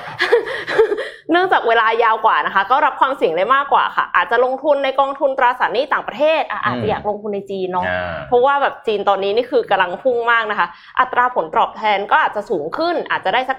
4-5%ค่ะอืมแต่ถ้ามีเงินเย็นที่คิดว่าเก็บได้อีกยาวๆเลยเกิน 7 ปี สมมุติว่าพี่โทมัส จะส่งลูกไปเรียนต่อต่างประเทศอืมเกิน7ปีแน่นอนตอนนี้อืมลูกสามขวบอืมประมาณนั้นใช่ไหมคะอืมก็สามารถที่จะรับความเสี่ยงสูงขึ้นไปได้อีก สามารถที่จะจัดพอร์ตลงทุนอ่าทั้งในกองทุนหุ้นกู้หุ้นหุ้นต่างประเทศนะคะ หรือว่าแม้แต่สินทรัพย์ทางเลือก สินทรัพย์ทางเลือกเนี่ยอย่างเช่นหุ้นนอกตลาดครั private บ equity อืมอ่าหรือว่าแม้กระทั่งของสะสมเนี่ยอืมก็สามารถที่จะจัดได้เหมือนกันอืมเพราะว่าเราอยากที่จะได้ผลตอบแทนสูงหน่อย แล้วก็อาจที่จะ ได้ผลตอบแทนสูงถึง 10%ต่อปีเลยทีเดียวค่ะอ่าอ่าทีนี้การลงทุนในกองทุนนะคะ มันค่อนข้างที่จะยุ่งยาก เพราะว่าถ้าสมมติว่าเราเลือกจะกองลงกองทุนบลจนี้บลจนั้น เราก็ต้องสับมิดเอกสารอะอืมซึ่งซึ่งงานเอกสารนี้เป็นงานที่เอ็มแบบไม่ชอบเลยวุ่นวายนิดนึงไม่ถนัดเลยนะคะ ดังนั้นถ้าใครที่สนใจลงทุนในกองทุนรวมเนี่ย ใช้ SCB นะคะ Easy Invest จาก SCBS ทำให้ไม่จำเป็นที่จะต้องส่งเอกสารเพิ่มเลยเพราะว่าเปิดบัญชีครั้งเดียวอะลงได้1,400กองทุน จากอืม19 บลจชั้นนำอะค่ะ ดังนั้นเนี่ยก็สามารถที่จะดู QR code กันได้ค่ะ ขอ QR code ด้วยค่ะ แต่ค่ะ แต่ remark ค่ะ การลงทุนมีความเสี่ยงนะคะ ผู้ลงทุนควรศึกษาข้อมูลก่อนตัดสินใจลงทุนค่ะโอ้โหครบเนียนครกริบบมาก นี่ผมก็ใช้อยู่แต่ว่าของผมลงทุนผ่าน SCB First อ๋อ แล้วก็ดีดีดีแบบว่ากองทุนมีให้เลือกอันนั้นเยอะมีแล้วก็เงินเยอะหน่อยบทวิคราะห์มีเออเวลาน้อยก็น้อยเยอะหน่อยเหมือนกันครับผมเจ็บก็เจ็บหนักถ้าสมมติว่าก็มือใหม่ก็อาจจะลงทุน easy invest ก่อนอ่าใช่มีคือคือจุดจุดที่ดีคือมีพันสี่ร้อยกองทุน และจุดที่สำคัญเลยคือว่าถ้ารัก Mission to the Moon นะครับก็สนับสนุนสปอนเซอร์เราด้วยนะครับโอ้โหถูกต้องไปด้วยกันนะครับไปด้วยกันสปอนเซอร์ก็จะอยู่กับเราไปนานแต่สปอนเซอร์ที่ยังไม่เข้าเข้าได้นะครับอ่าค่ะครับผมสปอนเซอร์ทิชชู่ต้องเข้าแล้วนะคะรับผม สปอนสปอนเซอร์เสื้อสูทก็เข้าได้ครับๆเข้าได้ฮะได้ทุกอย่างแล้วครับอะมีประเด็นประเด็นร้อนครับซินเจียงอุยกูร์ที่อ่าเอ่อเรื่องอะไรฮะที่ออกมาไน Human กี้ rights อะไรค่ะ Adidas H&M Adidas H&M เพียบเลยนะฮะที่ออกมาบอกว่าเอ่อในพื้นที่ซินเจียงเนี่ยมีการใช้แรงงานที่เอ่อไม่ได้ดูแลตามมาตรฐานครับหลักมนุษยธรรมนะครับ แล้วก็ไม่ได้ดูแลให้ดีเนี่ยนะครับ ทีนี้สื่อทางจีน อันนี้ต้องบอกว่า reference มาจาก Global Times นะครับ ซึ่งเป็นสื่อของทางจีนเองนะครับ แต่ผมคิดว่าข้อมูลค่อนข้างจะน่าสนใจนะครับ ประเด็นเรื่องการใช้ cotton ในพื้นที่ซินเจียงทางตะวันตกเฉียงเหนือของจีนเนี่ยนะครับ ที่มีแบรนด์หลายแบรนด์ออกมาบอกว่าในพื้นที่นี้มีการใช้แรงงานที่ผิดกฎหมายแล้วก็ปฏิบัติไม่ถูกต้องตามหลักสากลนะครับ พอมีข่าวแบบนี้ออกมาฮะ สิ่งที่เกิดขึ้นคือทำให้คนจีนนะครับแห่กันไปอุดหนุนเสื้อผ้าที่ทำจาก cotton ที่มาจากซินเจียงครับนะครับ แล้วก็ทำให้ ยอดขายนะครับผ่านอีคอมเมิร์ซเนี่ยสูงขึ้นถึง 1,300%เป็น year on year นะครับอืมโดยเฉพาะในช่องทางอีคอมเมิร์ซซึ่งอันนี้เป็นข้อมูลที่ได้มาจากเอ่อโรงงานในเอ่อพื้นที่ซินเจียง 13 เท่าใช่ 13 เท่า1,300%นะครับ โดยการขายผ่านไลฟ์สตรีมมิ่งโดย v ียาวียานี่ต้องบอกว่าคล้ายๆ คุณพิมรี่พายบ้านเราครับนะครับวียาเนี่ย live streaming ขายเสื้อผ้าที่เป็น cotton ที่มาจากซินเจียงนะครับ หนึ่งชั่วโมงที่ไลฟ์ไปผมขอรูปประกอบนะครับว่าวียาเป็นยังไงนะครับ ที่ที่เป็นรูป live streaming เนี่ยนะครับไลฟ์ไปหนึ่งชั่วโมงครับ ขายเฉพาะเสื้อผ้าที่ทำจาก cotton จากซินเจียงนะครับสามจุดห้าเก้าล้านเหรียญสหรัฐโอ้โหlive streaming โดยเจ้าแม่วีย่าอืมสามล้านห้าแสนเก้าหมื่นเหรียญสหรัฐร้อยกว่าล้านหนึ่งชั่วโมงหนึ่งเข้าใจชั่วไโมงเลยนะบริษัทขายทั้งปียังไม่ได้เลย Oh my god นะวีย่าเขา live streaming ชั่วโมงเดียวขายไปขนาดนี้ครับมีคนดูในในหนึ่งชั่วโมงเนี่ยครับเมื่อศุกร์ที่แล้วเนี่ยฮะสิบสองล้านคนโอ้โหนี่คือพลังของคอน sumer จีนน่ากลัวไหมเวลาที่เขาแบบน่ากลัวมากเวลาที่มันมีคนหนึ่งเนี่ยไปยืนอยู่ฝั่งตรงข้ามเขาแล้วชี้หน้าว่าคุณเนี่ยทำไม่ถูกเขารวมตัวกันแล้วแบบ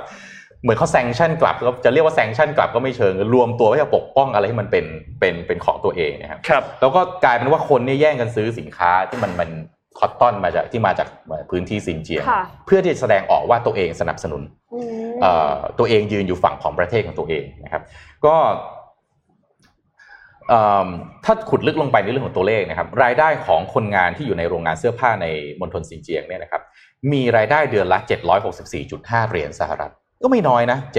760 เหรียญเนี่ยก็ตก 23,000 24,000 บาทค่ะก็ถ้าเป็นเอ่อพนักงานที่ทำอยู่ในไลน์ผลิตต้องถือว่า ใช้ได้เลยทีเดียวใช่นะครับ แล้วก็ในพื้นที่ซินเจียงเนี่ยเป็นภูมิภาคที่ผลิต cotton เนี่ยคิดเป็น 87.3%ของ output cotton ทั้งหมดในจีนนะครับครับเอิ่มปริมาณทั้งหมดที่ผลิตได้คือ 5.16 ล้านตันต่อปีนะครับตามข้อมูลจากสำนักงานสถิติแห่งชาติจีนนะครับโดยความต้องการคอตตอนทั้งหมดในจีนเนี่ยทั้งหมดคือ 8 ล้านตันต่อปี เพราะฉะนั้นจีนต้องนำเข้าอยู่แล้วอีก 2 ล้านตันต่อปี แปลว่าคอตตอนในซินเจียงต่อให้คุณบอกว่าไม่เอา ปริมาณมันก็ไม่พออยู่แล้วไงอืม เพราะฉะนั้นสิ่งที่สื่อ global times ออกมาเนี่ยซึ่งติ่งหนึ่งก็ต้องบอกไว้ว่า global times คือเป็นสื่อที่มีเอ่อเรียกว่ารัฐบาลจีนจากรัฐบาลหนุนหนุนหนูนะครับ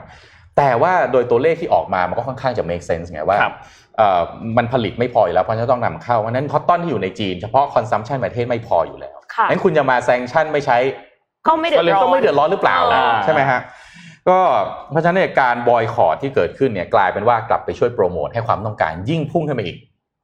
ซึ่งกลายเป็นว่าดีไม่ดีนะถ้าไปดูสิ้นปีนี้นะฮะความต้องการคอตตอนที่มาจากซินเจียงโดยเฉพาะเนี่ยอาจจะพุ่งสูงขึ้นแบบ 2 เท่าหรือ 3 เท่าด้วยซ้ำกลายเป็นมูลค่าการขายของคอตตอนที่มาจากพื้นที่ในซินเจียงเนี่ยอาจจะยิ่งสูงขึ้นเข้าไปอีกกลายนี่ก็มองมุมกลับนะสรุปว่าเวลาที่คุณไปแซงชั่นเขาเนี่ยเขาเดือดร้อนจริงหรือเปล่ามันอืมมันเหมือนเวลาที่พอจะไปแบนอะไรอะ คนก็จะใช้ VPN แล้วก็อ่าใช่ใช่ใช่ใช่เข้าไปใช่ใช้สิ่งนั้นอยู่ดีอะคือเหมือนกับไปทำให้มันเกิดกระแสเออเพราะฉะนั้นเวลาที่คุณต้องการที่จะแบบเอ่ออะไรสักเขาสักอย่างนี่อาจจะต้องวิธีอื่นไหมครับ ใช่ค่ะ เอออะไรอย่างเงี้ยนะครับแบนเพลงไหนเพลงนั้นดังเลย เอออะไรอย่างนั้นนะแบนไปไหนเพลงนั้นดังครับเออแบนหนังสือเล่มไหนหนังสือเล่มนั้นขายดี เออใช่ อันนี้พูดถึงที่ไหนนะครับหมายถึงว่าก็จีนหรือเปล่าจีนยกตัวอย่างเฉโอยเคๆครับไงโอเคครับไม่ได้ไม่ได้พูดถึงที่ไหนค่ะมีคอมเมนต์บอกว่าอยากฟังเล่าเรื่องอุยกูร์เดี๋ยวผมสรุปให้ฟังคร่าวๆค่ะนะครับว่าสถานการณ์อุยกูร์ที่เกิดขึ้นเรื่องเนี้ยมันอืมมันเป็นมันเป็นยังไงอืมเรื่องเรื่องของ เรื่องของอุยกูร์ต้องเล่าอยู่เล่าเริ่มจากที่จีนก่อนนะจีนเนี่ยมีประชากรอยู่ประมาณพันสี่ร้อยล้านคน ก็ก็ถือว่าเยอะมากๆนะครับอืมซึ่งคนส่วนใหญ่เนี่ยเก้าสิบเปอร์เซ็นก็จะเป็นเชื้อสายของที่เป็นเขาเรียกว่าจีนฮั่นอืมแล้วก็จะมีเชื้อสายอื่น ๆ ที่แยกย่อยเยอะมากอืมมีหลายเชื้อชาติมากนะครับ ซึ่งหนึ่งในนั้นก็จะมีชาวอุยกูร์อืมซึ่งชาวอุยกูร์เนี่ยต้องบอกว่าส่วนใหญ่แล้วเขาจะอยู่ในพื้นที่บริเวณตะวันตกเฉียงเหนือของประเทศอืมก็พื้นที่ตรงนั้นเนี่ยก็จะมีพื้นที่หนึ่งที่เรียกว่าเป็นซินเจียงอุยกูร์อืมนะครับ คนอุยชาวอุยกูร์เนี่ยเป็นชาวที่นับถือศาสนามุสลิมอิสลามอะเออเออศาสนาอิสลามอะเป็นเออเออเป็นมุสลิมเป็นชาวครับมุสลิมเป็นชาวมุสลิมนับถือศาสนาอิสลามนะครับวัฒนธรรมต่างๆเนี่ยก็จะคล้ายๆ กับคนที่อยู่ในพื้นที่บริเวณใกล้ๆนั้น ก็คือที่คาซัคสถานอืมมากกว่าที่จะเหมือนกับคนจีนอืมนะครับ ทีนี้สุดท้ายแล้วเนี่ยพอแบ่งเขตอาณาเขตเส้นเส้นประเทศนู่นนี่กันแล้วเนี่ยปรากฏว่าตรงพื้นที่บริเวณซินเจียงอุยกูร์ตรงนั้นเนี่ยถูกนับให้เป็นพื้นที่ของจีนอืมพอเป็นแบบนั้น จีนเนี่ยกับเอ่อชาวอุยกูร์เนี่ยก็ตอนแรกก็อยู่ด้วยกันได้ปกติไม่มีปัญหา แล้วในพื้นที่บริเวณตรงนั้นเนี่ยด้วยความที่มันมีทรัพยากรอันหนึ่งก็คือที่เป็นผ้าฝ้ายอืมที่เป็นผ้าฝ้ายซินเจียงเนี่ยค่ะมีคุณภาพดีมากค่ะผ้าฝ้ายซินเจียงคุณภาพดีถึงขนาดที่ส่งออกไปต่างประเทศเนี่ยฮิตมากๆ หลาย ๆ แบรนด์นิยมใช้มากๆ เพราะว่าคุณภาพของผ้าเนี่ยมันค่อนข้างดีมากๆนะครับ แต่ทีนี้มันมีความขัดแย้งกันเกิดขึ้นครับ ชาวซินเจียงอุยกูร์เนี่ยมองว่าทางด้านของจีนเนี่ยเหมือนกับเอาเปรียบแปลว่าเอาเปรียบเขาไม่ว่าจะเป็นเรื่องของการใช้แรงงานต่างอืมๆทำให้ก็เกิดกระแสอันหนึ่งขึ้นมาว่าเฮ้ยต้องการที่จะมีการแบ่งแยกดินแดนออกมาอืมแต่ว่าแน่นอนจีนไม่ยอมอยู่แล้วถูกไหมครับในเรื่องของการแบ่งแยกดินแดนเพราะว่าจีนก็มองว่าที่ซินเจียงเองก็เป็นแผ่นดินของจีนนี่เพราะฉะนั้นจะแบ่งแยกเนี่ยมันไม่ได้ เพราะฉะนั้นพอเป็นแบบนั้นเนี่ยก็เลยเกิดเหตุการณ์ขึ้นมาครับ มีเหตุการณ์ที่เกิดขึ้นเนี่ยคือเขามีการใช้แรงงาน แล้วก็มีการจับตัวคนที่นี่มีมีมีเขาเรียกว่าเป็นงานวิจัยอันหนึ่งแล้วกันนะครับจับตัวคนที่แบบเห็นต่าง หรือว่าต้องการที่จะให้มีการแยกดินแดน หรือว่าต่อต้านทางด้านรัฐบาลจีนเนี่ยจับเข้ามา มีการทำลายสถานที่ต่างๆ ถึงขนาดที่มีการเผาอากุลอ่าน สังหารชาวอุยกูที่มีการต่อต้าน มีการสร้างค่ายกักกันขึ้นมา นี่คือที่งานวิจัยเนี่ยระบุออกมานะครับ ซึ่งพอเป็นแบบนั้นเนี่ยมันก็เหมือนแบบ ก็แน่นอนคุณยิ่งแบบทำทำให้เหมือนไปมีการแบบทำไม่ดีนกาทีฟกับของชาวอุยกูร์ชาวอุยกูร์ก็ยิ่งมีการต่อต้านขึ้นมาอีกใช่ไหมแน่ครับนอนค่ะทางด้านรัฐบาลจีนเนี่ยเขาก็มีการออกแถลงการณ์ออกมาเขาบอกว่าซินเจียงเนี่ยจริง ๆ แล้วเนี่ยเป็นหนึ่งในประเทศ เป็นหนึ่งในพื้นที่ที่เป็นประเทศของจีน จะแบ่งแยกมันเนี่ยแบ่งแยกไม่ได้ แล้วก็คนที่มีการออกมาต่อต้านเนี่ยจริงๆแล้วเนี่ยมันเป็นแผนที่พยายามที่จะแบ่งแยกจีนออกเป็นพื้นที่หลาย ๆ ส่วนนะครับ แต่ทีนี้ สื่อหลาย ๆ เจ้าเนี่ยยกตัวอย่างเช่น BBC มีสื่อที่เป็นหน่วยงานที่เป็นบริษัทด้วย เขาต้องการที่จะเข้าไปตรวจสอบทางด้านของรัฐบาลจีนก็ให้ตรวจสอบเข้าไปสิเข้ามาได้เลย ไม่ได้มีการละเมิดสิทธิมนุษยชนแบบนั้นจริง ๆ แต่ปรากฏว่าหลังจากที่เข้าไปแล้วเนี่ยมีคนติดตามเจ้าหน้าที่ตามใกล้ชิดมาก ซึ่งเราฟังก็อาจจะดูปกติหรือเปล่า เพราะว่าเข้าไปในพื้นที่เขาก็ต้องมีเจ้าหน้าที่เข้ามาดูแลสิอืมแต่ใกล้ชิดมากขนาดที่ว่า ตรวจเช็คไฟล์ทุกไฟล์ที่มีการถ่าย และให้ลบไฟล์ ลบภาพ ลบวิดีโอไปหลายภาพมากๆด้วยทำให้พวกภาพเหล่านั้นเนี่ยไม่สามารถที่จะออกมาสู่สาธารณะได้อืมภาพที่ออกมาส่วนใหญ่เนี่ยที่เป็นเราเห็นเกี่ยวกับซินเจียงอุยกูร์เนี่ยจะเป็นภาพที่เกี่ยวข้องกับที่ที่ถูกจัดทำโดยรัฐบาล หรือสื่อที่หนุนหลังโดยรัฐบาลเท่านั้น พอเป็นแบบนั้นเนี่ย คนก็เลยเริ่มกังวลกัน เราจะเห็นกระแสความกังวลเกี่ยวกับเรื่องของสิทธิมนุษยชนที่มีการละเมิดการใช้แรงงานต่างๆ ในพื้นที่ซินเจียงอุยกูร์ฝั่งอเมริกา ฝั่งชาติตะวันตกยุโรปทั้งหลายเนี่ยแน่นอนว่าประเด็นเรื่องนี้เป็นประเด็นเรื่องที่ใหญ่มาก ก็เลยมีประเด็นขึ้นมาตั้งแต่ปี 2020แล้วจริงๆ มีมาสักพักแล้วว่า มีการใช้แรงงานที่ผิดกฎหมายแบบนี้ไม่ถูกต้องนะ เพราะฉะนั้นเราก็เลยแบนมีบริษัทหลายบริษัทที่แบนอย่างที่พูดว่าเอ่อ H&M H&M Nike Adidas ค่ะใช่ไหมก็ออกมาแบนประกาศว่า จุดยืนของเขาคือ ถ้ามีการใช้แรงงานที่ละเมิดสิทธิมนุษยชนเขาไม่เห็นด้วย เพราะฉะนั้นไม่ว่าผ้าฝ้ายชนิดนั้นจะดีแค่ไหนก็จะไม่ใช้ พอเป็นแบบนั้นเสร็จปุ๊บทางฝั่งของจีนเนี่ยเขาก็มีชาวเน็ตเหมือนกันชาวเน็ตโมโหสิครับโมโหอยู่แล้วเพราะบอกว่าเฮ้ยเรื่องที่คุณกล่าวหามา ไม่ใช่เรื่องจริงซะหน่อย รัฐบาลเองเนี่ยก็ออกมาบอกว่ารัฐบาลรอบนี้ไม่ต้องไม่ต้องออกมาแบบชี้นำอะไรเลย เพราะว่าคุณมากล่าวหา คุณมากล่าวหาว่าผ้าฝ้ายซินเจียงมีที่มาไม่ถูกต้อง มีการละเมิดสิทธิมนุษยชน มีการใช้แรงงานที่ไม่ถูกต้อง แต่แบรนด์ของคุณกลับมาเอาเงินจากประเทศของเราชาวเน็ตจีนก็ไม่เห็นด้วยพอไม่เห็นด้วยปุ๊บก็เกิดกระแสการแบนเกิดขึ้น การแบนที่เกิดขึ้นเนี่ยมันส่งผลมากนะครับ H&M เนี่ย รายได้ 100%ทั้งโลกเนี่ยเป็นจีนอยู่ประมาณอืม5%ไม่น้อยเลยนะอืมแค่จีนนะ Nike รายได้ 100%มาจากจีนประมาณ 20% 20 กว่าเปอร์เซ็นต์ยี่สิบกว่าเปอร์เซ็นต์เลยหนึ่งในเกือบเกือบหนึ่งในหนึ่งในห้าหนึ่งในสี่ประมาณนั้นนะซึ่งไม่ใช่จำนวนที่น้อยเลยนะครับพรีเซนเตอร์ต่างๆ ก็ออกมาประกาศกันแบน ยกเลิกสัญญาต่างๆ แต่ในมุมพรีเซนเตอร์นี้เรามองได้หลายได้สองมุมนะ คุณจะมองว่าโอเคคุณมีสัญญากับแบรนด์ปีหนึ่งคุณก็ได้รายได้ปีหนึ่งแต่ถ้าหากว่าหยุดหยุดยกเลิกสัญญานั้นไปแล้ว คุณอาจจะกลับประเทศจีนไม่ได้เลยแค่ด้วยอืมซ้ำอาจจะโดนแบนจากคนในประเทศหรือว่าอาจจะมีปัญหากับรัฐบาลเพราะทุกคนรู้นะว่าการมีปัญหากับรัฐบาลจีนเนี่ยเรื่องใหญ่ขนาดไหนเรื่องใหญ่คะเห็นเคสแจ็คหมาก็รู้แล้วแล้วถูกไหมครับ นั่นแหละครับก็เลยเป็นเหตุผลที่เขามีปัญหากันกับเรื่องนี้สถานการณ์ก็ต้องดูกันต่อไปล่าสุด UN เนี่ยก็ประกาศบอกว่าเขากำลังเจรจากับรัฐบาลจีนอยู่ เพื่อที่จะส่งคนส่งเจ้าหน้าที่เนี่ยเข้าไปตรวจสอบในพื้นที่บริเวณตรงนั้นว่า มีการละเมิดสิทธิมนุษยชนจริง ๆ หรือเปล่าอืมและขอเข้าไปแบบไม่มีเงื่อนไข ไม่มีข้อจำกัดใดๆทั้งสิ้นด้วย ก็ต้องรอดูว่าสุดท้ายแล้วเนี่ยจะผ่านหรือเปล่า ทางด้านของอันโตนิโอกูเตเรสซึ่งเป็นเลขาธิการของสหประชาชาติเนี่ยเขาก็ออกมาให้สัมภาษณ์บอกว่าเขาหวังว่าจะได้รับความร่วมมือจากทางด้านของรัฐบาลจีนอย่างดี แต่ว่านนท์ก็ยังไม่เห็นข่าว มากกว่านี้นะในเรื่องนี้นะครับสมัยสมัยก่อนผมเดินทางไปจีนบ่อยๆเนี่ยนะฮะจะเจอคนที่หน้าตาเหมือนคนอินเดีย แต่พูดจีนปลอเลยปรึ๊บปลอเลย ก็คุยกับเขาว่า โอ้ยูมาอยู่จีนนานยังเนี่ย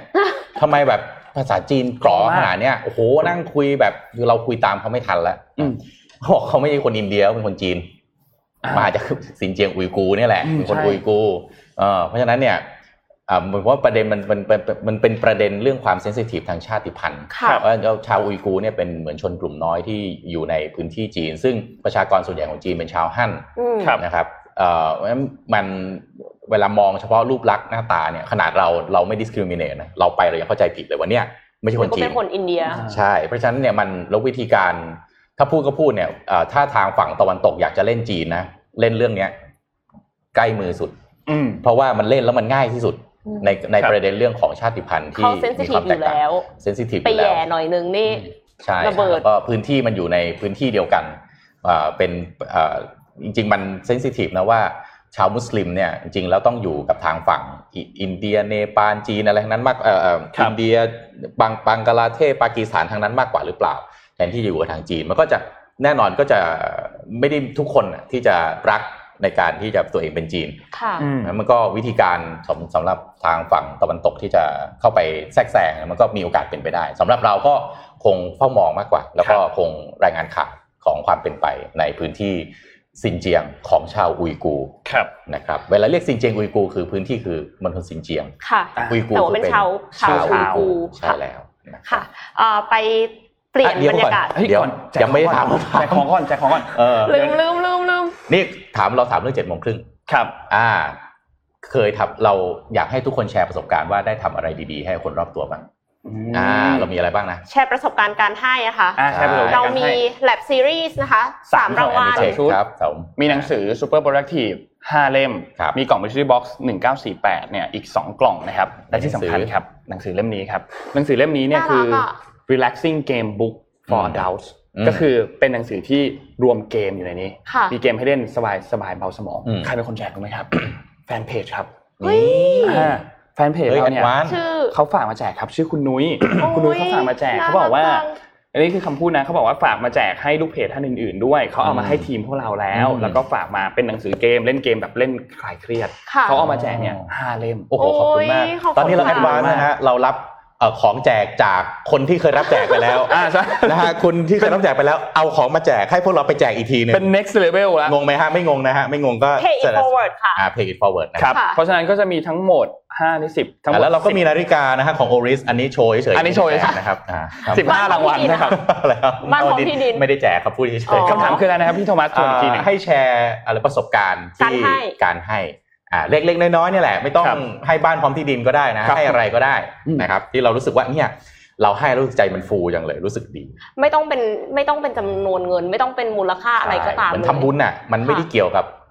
amount ไม่ได้เกี่ยวกับอืมจำนวนเงินมันเกี่ยวกับความรู้สึกว่าแบบเราอาจจะไปบำเพ็ญประโยชน์อะไรมาใช่เราก็สามารถที่จะแชร์ได้เช่นเดียวกันถูกต้ค่ะองเอ่อขอตัดอารมณ์มาอยู่ที่เรื่องของเทคโนโลยี แต่ว่าเป็นเทคโนโลยีที่ใกล้ตัวนิดนึงนะคะ Google เปิดแอปใหม่ค่ะอืมชื่อว่า Stack ค่ะ Stack เนี่ยคือเป็นเป็นแอปพลิเคชันที่เอาไว้จัดระเบียบนะคะ พวกบินใบเสร็จ บัตรประจำตัว แล้วก็เก็บให้เป็นหมวดหมู่อัตโนมัติด้วย AI ค่ะแอปพลิเคชันนี้นะคะ จะสามารถที่จะ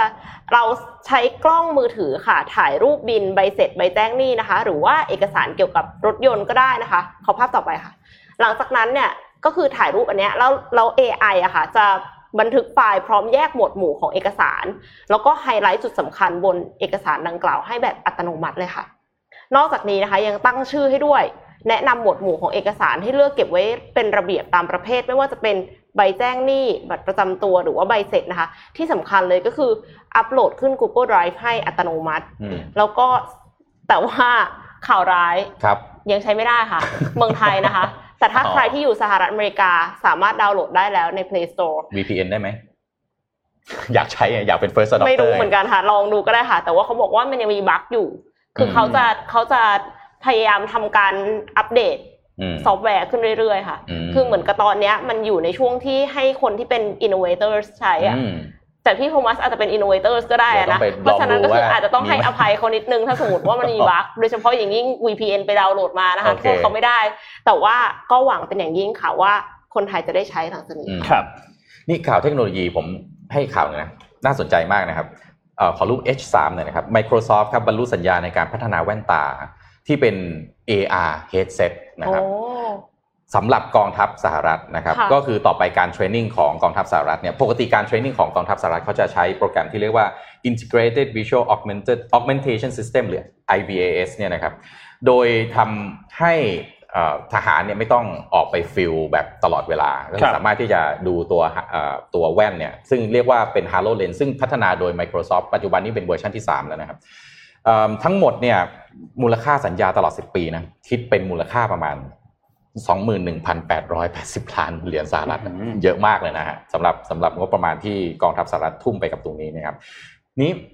ผมอยากให้ไปดูครับว่าแล้วเวลาที่ใส่แว่นแล้วเนี่ยหน้าตาของไอ้ภาพจำลองที่เกิดขึ้นมันจะเป็นยังไงขอรูปที่เป็นภาพจำลองข้างในมาให้ดูหน่อยนะครับ นี่จะเป็นแบบนี้ว้าวต่อไปเวลาสั่งการมันเหมือนเล่นเกมนะเหมือนเล่นเกมเหใช่มือนเล่นเกมแต่นี่คือเรื่องจริงนะฮะดังนั้นก็แน่นอนว่าเป็นเป็นยุทธวิธีในการแสดงแสนยานุภาพครับอย่างหนึ่งของกองทัพแล้วก็ เวลาการเทรนนิ่งอะไรแบบนี้เนี่ยผมว่ามันทำให้งบประมาณในการที่จะต้องเอ่อไปลงทุนทุ่มที่จริงหอมาออกไปออกฟิลอะไรพวกนี้เนี่ยก็สามารถที่จะสร้างประสิทธิภาพได้ดีขึ้นครับเนี่ยดูแล้วโอ้โห มันก็ว้าวเหมือนกันนะการว้าวสั่งค่ะการเหมือนเกมจริงๆเหมือนเกมจริงๆะเหมือนเกมเลยนะครับ ก็เอิ่มก็ไม่ไม่ได้บอกว่ามันดีนะครับไอ้การฝึกซ้อมรบอะไรแบบนี้ แต่ผมคิดว่าจริงๆแล้วเทคโนโลยีในโลกเนี่ยฮะหลายเทคโนโลยีนะครับมีจุดเริ่มมาจากเอ่อการความต้องการทางยุทธวิธีทางทหารมาก่อนครับ เกมเอยอะไรเอยหลาย ๆ อย่างเนี่ยมันเกิดจากงบประมาณที่ถูก subsidize ไปโดยเอ่อหน่วยงานของรัฐ เพื่อครับที่จะทำให้เทคโนโลยีนั้นเกิดขึ้นมา เสร็จแล้วสุดท้ายก็เอาเทคโนโลยีนั้นเนี่ยมาใช้กับมาอะไรมา spin off เพื่อมาทำให้มันเป็นแมสมากขึ้นให้ประชาชน หรือเทคโนโลยีในอุตสาหกรรมอื่นได้ใช้มากขึ้นอืมครับดังนั้นตัวเทคโนโลยีที่ใช้ที่ HoloLens ที่ Microsoft พัฒนาขึ้นมาแบบนี้เนี่ยอาจจะสร้างก้าวกระโดดนะครับให้กับวงการ AR VR แล้วก็แน่นอนอุตสาหกรรมเกมเข้ามาแน่นอนนะครับค่ะแต่ต่อไปคำถาม อุตสาหกรรมการศึกษาทำได้ไหมอืมถูกไหมน่าคือสนใจมากค่ะคือจอที่มันกว้างขนาดนี้เนี่ยมันแน่นอนปกติถ้าเราไปนั่งฟังในอะไรโรงเรียนสอนพิเศษก็มีจออยู่หนึ่งจอค่ะ60 70นิ้วอะไรว่าไปทำไม แต่ถ้าใส่แว่นแบบนี้ได้ แล้ววันหนึ่งที่มันแมสต้นทุนมันต่ำมากๆ มีโอกาสที่จะทำให้เด็กที่อยู่ในพื้นที่ห่างไกลที่แบบอาจจะเลขที่เอ่อจากไปรษณีย์ห้าหมื่นแปดพันเนี่ย ไม่ต้องไปไหนเลยอยู่กับบ้าน ดูแลคุณตาคุณยายดูแลผู้สูงอายุได้ แล้วเวลาเข้าเรียนเข้าแบบนี้อืมแล้วก็เทคโนโลยีก็สามารถที่จะดีเทคได้ว่าหลับตาอยู่หรือเปล่าตัวจริงไหมอ่าใช่ใช่มันใช่ผมว่ามันมันมันสามารถทำได้แน่นอนครับก็หวังที่เอาข่าวเรื่องนี้มาเล่า ไม่ได้จะให้เห็นว่าเทคโนโลยีที่ใช้กับการรบมันน่าสนใจหรือน่าส่งเสริม แต่ผมคิดว่าเทคโนโลยีแบบนี้น่าส่งเสริมที่จะเอามาทำในเรื่องที่ดีๆ อย่างเช่นการศึกษาจริงค่ะในเห็นอนาด้วยคตค่ะ นะครับคือบางอย่างอะเหมือนกับมองแบนๆอะ รูปรูป 2D อะมันไม่เข้าใจใช่แต่ว่าถ้าสมมุติว่าอะอย่างเครื่องยนต์หรืออะไรอย่างเงี้ยที่แบบไดเซกออกมาเป็นแบบ 3D อืมแล้วก็คือหมุนหมุนดูได้ว่าอืมดูมุมต่างๆได้อ่าตรงไหนแล้วเป็นใช้ยังมืไงออย่างหมุเงี้นยอย่าค่ะงนี้ใช่ไหมใช่เหมือนไอ้ไอ้เหมือนในหนังอะเออนะครับแล้วก็เทคโนโลยี AR เคยเล่นไอ้นี่ไหมแบบว่าไอ้ไอ้ที่แบบใส่แว่นปั๊บแล้วก็ไปขึ้นบนรถที่มันหมุนได้หมุนได้อะเป็นอ๋อ AR เออแล้วพี่เคยเล่น แล้วเคยดูคลิปเนี้ยที่ฝรั่งเล่นแล้วมันร้องกรี๊ดแบบกลัวมากอืมเหมือนขึ้นรถไฟมันเหเหมือนออะมันรู้สึกมากจริงๆถ้ามีโอกาสลองเล่นดูนะฮะโอ้โห แล้วอย่าหลับตาครับ คือสยองจริง ๆ เล่นรถไฟเหาะเหมือนขึ้นอยู่บนรถไฟเหาะเลยฝรั่งกรี๊ดเลย พูดถึงเรื่องเกมฮะที่มันคล้ายๆเกมนะเมื่อกี้นะแล้วก็เกี่ยวกับเกี่ยวข้องกับตัวเทคโนโลยีที่เป็น AR อื VR มด้วยใช่ไหมครับมีข่าวประชาสัมพันธ์นิดนึงครับเนียนกริปค่ะ ข่าวประชาสัมพันธ์อันนี้เนี่ยเป็นงานที่ถ้าใครเป็นสายเกม e-sport ห้ามพลาดเลยคืองาน Garena World 2011 ครับเขาจะมีงานเป็นแบบงานออนไลน์ รอบนี้คือปกติจะมีงานออฟไลน์นะ แต่ว่ารอบนี้ด้วยความที่เป็นโควิด ก็จะจัดเป็น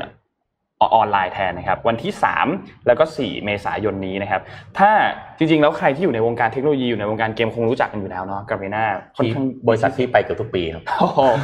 มีชื่อเสียงขอบคุณมากครับๆดังมากอยู่แล้ว แล้วก็จริงๆเขาจัดมาต่อเนื่องมาหลายปีแล้วนะครับแล้วก็ค่อนข้างเป็นที่ยอมรับของวงการเกมเมอร์ไทยไปจนถึงระดับโลกเลยนะครับในปีนี้เนี่ยด้วยมาตรการโควิด -19 ต่างๆเนี่ยการแข่งขันเกมยังคงดำเนินต่ออยู่ แต่ว่าเขาพลิกรูปแบบจากเดิมค่ะที่เป็นสนามออฟไลน์ใช่ไหมอืมเขาจะแบบ เป็นออนไลน์แทน แต่ว่ายังมีความสนุกอยู่ครับ เพราะว่าเขาเอาเทคโนโลยีการถ่ายทำภาพยนตร์ระดับโลกเนี่ยเข้ามาประสานกับตัวเทคโนโลยี Visual Effect หรือว่า VFX เนี่ยนะครับ แล้วก็มีตัว Augmented Reality มาสู่ให้เป็น Virtual Online Event นะครับอืมในงานนี้เนี่ย Garena เขาพัฒนาแพลตฟอร์มขึ้นมาโดยเฉพาะเลยคือ สามารถที่จะสร้างพิกเซลขึ้นมา เป็นอวตารนะพูดง่ายอืมๆแล้วก็ตกแต่งตัวได้เลยมีแฟชั่นมีอะไรที่มาจากเกมใน Garena นะครับมี chat feature ให้ผู้ชมเนี่ยสามารถเข้าไปเชียร์ได้ด้วยนะครับแล้วก็เชียร์พร้อมกันได้ทุกคนได้ทุกที่อยู่ที่ไหนก็ได้อืมเพียงแค่เข้าไปในเว็บไซต์อืมนะครับก็จะมี private chat room จะเชียร์กับเพื่อนกลุ่มเพื่อนสนิทหรือจะไปเชียร์กับห้องรวมทำได้มีกิจกรรมสะสมโทเค็นเพื่อที่จะเอาไปแลกเป็น item code ด้วยนะครับและ item code เนี้ยเยอะมากประมาณอืม17 ล้านชิ้น นะครับก็แจกกันพอสมควรมีของที่ระลึกแบบ limited ที่พอจบงานแล้วเขาจะจัดส่งไปให้ถึงที่หน้าบ้านด้วยนะครับ ก็มันเป็นรูปแบบเกมที่น่าสนใจเนาะว่าไม่อยากให้ทุกๆคนพลาดโควิดเข้ามาเนี่ยมันทำให้เราได้เห็นการเปลี่ยนแปลงของจริงค่ะหลาย ๆ วงการ อันนี้ก็เป็นการเปลี่ยนแปลงของวงการเกมนะครับ ก็ติดตามงาน Garena World 2021 Virtual Unite ทลายขีดจำกัด เปิดทศวรรษใหม่แห่งโลก e-sport นะครับพรุ่งนี้แล้วพรุ่งนี้แล้วนะวันที่ 3-4 เมษายนค่ะ2วันนะครับ ผ่านทางช่องทางเว็บไซต์ garenaworld.in.th ครับ ใครสนใจก็เตรียมตัวได้เลย ค่ะ แฟนอีสปอร์ตพลาดไม่ได้ พลาดไม่ได้เลยครับ นี่นี่เดี๋ยวชวนคุยเรื่องที่เขาคอมเมนต์กันมาหลังหลังหลังหลัง8โมงค่ะแปดโมงได้ไหมค่ะเนี่ยอันนี้คเมต์อันนี้หลังแปดโมงฟิลพูดนะคะหลายอันมากเลยอะดีไหมดีค่ะดีค่ะนะงั้นนนท์ขอฝากข่าวอีกสองข่าวสั้นๆนะครับข่าวแรกคือเกี่ยวกับ UN ครับ UN เขามีการบอกเขามีการพิจารณาแผนอยู่อืมแผนอันนี้เนี่ยคือก่อนหน้านี้ คลองสุเอตพอคลองตันอย่างที่พี่โทมัสพูดเนี่ยเจอปัญหามากปั่นป่วนมาก สร้างอืมความเสียหายต่อเกี่ยวกับเรื่องของการค้าเนี่ยสูงมากๆนะครับเขาก็เลยมีการสร้างแผนขึ้นมาอันหนึงจะเป็นเส้นทางเดินเรือที่เขาใช้คำว่าคลองสุเอตสองอืม จะเป็นเส้นทางอืมเดินเรือใหม่ ถ้าหากว่ามีปัญหาเกิดขึ้นตรงนี้อีกค่ะก็จะได้มีเส้นทางอันนี้ในการใช้ หรือแม้แต่ไม่มีปัญหา แต่ก็เพิ่มช่องทางในการที่จะขนส่งสินค้าได้นะครับ ซึ่งตอนนี้เนี่ย UN เนี่ยเขาก็กำลังคุยอยู่นะครับ เพราะว่าพอเกิดสถานการณ์นี้ขึ้นมาเนี่ยเรียกได้ว่าเรื่องเนี้ยจากเดิมที่แบบเขาเคยคุยเรื่องนี้มาแล้วแหละ Black Swan อะอ่าเรื่อง Black Swan พอจริงพอมีปัญหาปุ๊บถูกยกขึ้นมาเป็นเรื่องข้างบนเลยทันค่ะทีนะครับ ก็ก่อนหน้านี้เนี่ยต้องบอกว่าเขาให้บริษัทขุดเจาะอุโมงค์ ระหว่างประเทศชื่อชื่อบริษัทว่า OFP Varial เนี่ยนะครับเขาให้เข้าไปกลุ่มนี้เข้าไปศึกษาแล้วว่าสามารถจะขุดได้ไหม แล้วผลการประเมินเนี่ยก็ออกมาบอกว่าน่าจะใช้เวลาประมาณ 5 ปีในการที่จะขุด แล้วก็สำเร็จสามารถใช้ได้เลยนะครับ ก็ถือว่าเป็นอีกหนึ่งข่าวที่น่าจะทำให้การค้าเนี่ยดียิ่งขึ้น ถ้าหากว่าโปรเจกต์นี้เนี่ยสำเร็จจริงๆนะครับ ส่วนอีกข่าวหนึ่งครับมาที่ไทยครับ ข่าวนี้เนี่ยเป็นเกี่ยวกับเรื่องของ การประชุมคณะกรรมการกฎหมาย การยุติธรรม และสิทธิมนุษยชนนะครับ เกิดขึ้นในวันที่ 31 มีนาคมที่ผ่านมานะครับอ้อวันที่ 1 วันที่ 1 ครับเขามีการแถลงกันอย่างนี้ครับ คือทางด้านของสสรังสิมันโรมเนี่ยนะครับเขาได้มีการเสนอออกมา บอกว่าเราควรจะเชิญทางด้านของประธานศาลฎีกาเนี่ยมามาแบบเขาเรียกว่าให้ให้ความนิดนึงว่ามันมีอะไรเกิดขึ้น เพราะว่าก่อนหน้านี้เนี่ยมีประเด็นที่เป็นข่าวลือออกมานะครับ ว่า มีคนภายนอกเนี่ยเข้ามาแทรกแซงอำนาจของศาลได้อืมซึ่งสุดท้ายแล้วเนี่ยศาลก็ออกมาให้เขาเรียกว่าออกแถลงการออกมา บอกว่าเรื่องนี้เป็นเท็จไม่เป็นความจริงนะครับ แต่อย่างไรก็ตามทางด้านของสสก็ได้มีการพูดถึงประเด็นนี้ว่าเราควรจะเชิญมาส่งจดหมายเชิญให้ทางด้านของศาลเนี่ยมา เขาเรียกว่าให้เหตุผลนิดนึงมาอธิบายฟังนิดนึงว่ามันเกิดอะไรขึ้นมีเรื่องนี้เกิดขึ้นจริงหรือเปล่า ซึ่งตามปกติแล้วเนี่ยทางด้านของคณะกรรมการกฎหมายเนี่ยจะมีการประชุมกันทุกวันพุธอยู่แล้วนะครับ ซึ่งก็จะมีการพิจารณาในยติต่างๆ แต่ว่าด้วยความที่ในวันนั้นเนี่ยคุณศิระเจนจาคานะครับซึ่งเป็นประธานคณะกรรมการเนี่ยมีกรรมธิการหลายคนหลายท่านที่ไม่ได้เดินทางเข้ามาร่วมประชุมในครั้งนี้ ก็เลยทำให้องค์ประชุมเนี่ยไม่ครบจะลงมติอะไรก็ลงไม่ได้นะครับ ก็เลยยังไม่ได้มีการเชิญ มติที่บอกว่าจะมีการเชิญเรียกประธานศาลฎีกาเนี่ยเข้ามาเนี่ยก็ยังทำไม่ได้นะครับ ก็ต้องรอติดตามอัปเดตข้อมูลต่อไปครับว่าจะเป็นยังไงต่อ เดี๋ยวเอามาเล่าให้ฟังกันเรื่อยๆครับเกี่ยวกับเรื่องนี้ดีครับอะขอบคุณสปอนเซอร์ก่อนไหมครับค่ะวันนี้ คิดว่าครบถ้วนแล้วนะครับ ก็ขอบคุณ t o k a r o t Time นะครับผู้แทนจำหน่ายนาฬิกา Ovis Swiss Mechanical ตั้งแต่ปี 1904 นะครับ แล้วก็ขอบคุณ SCB ทีม SCB EIC SCB 10X นะครับที่เอาข้อมูลดีๆมาฝากกัน แล้วก็ขอให้อยู่กับเราไปนานๆนะครับ ขอบคุณผู้ชมทุกท่านด้วยนะครับ ไม่ว่าจะติดตามจากช่องทางไหนก็ตาม YouTube Facebook Clubhouse หรือว่า Twitter นะครับก็ฝากติดตามต่อไปด้วยค่ะนะครับแล้วก็เข้าสู่ปีที่สองแล้วครับอืมก็ก้าวไปด้วยกันต่อไปครับ ขอบคุณมากนะครับแล้ว เจอกันหลังอีกสามสิบวิครับสิบผมวิค่ะเดี๋ยวเจอกันครับ สวัสดีครับะสวัสดีค่ะอะ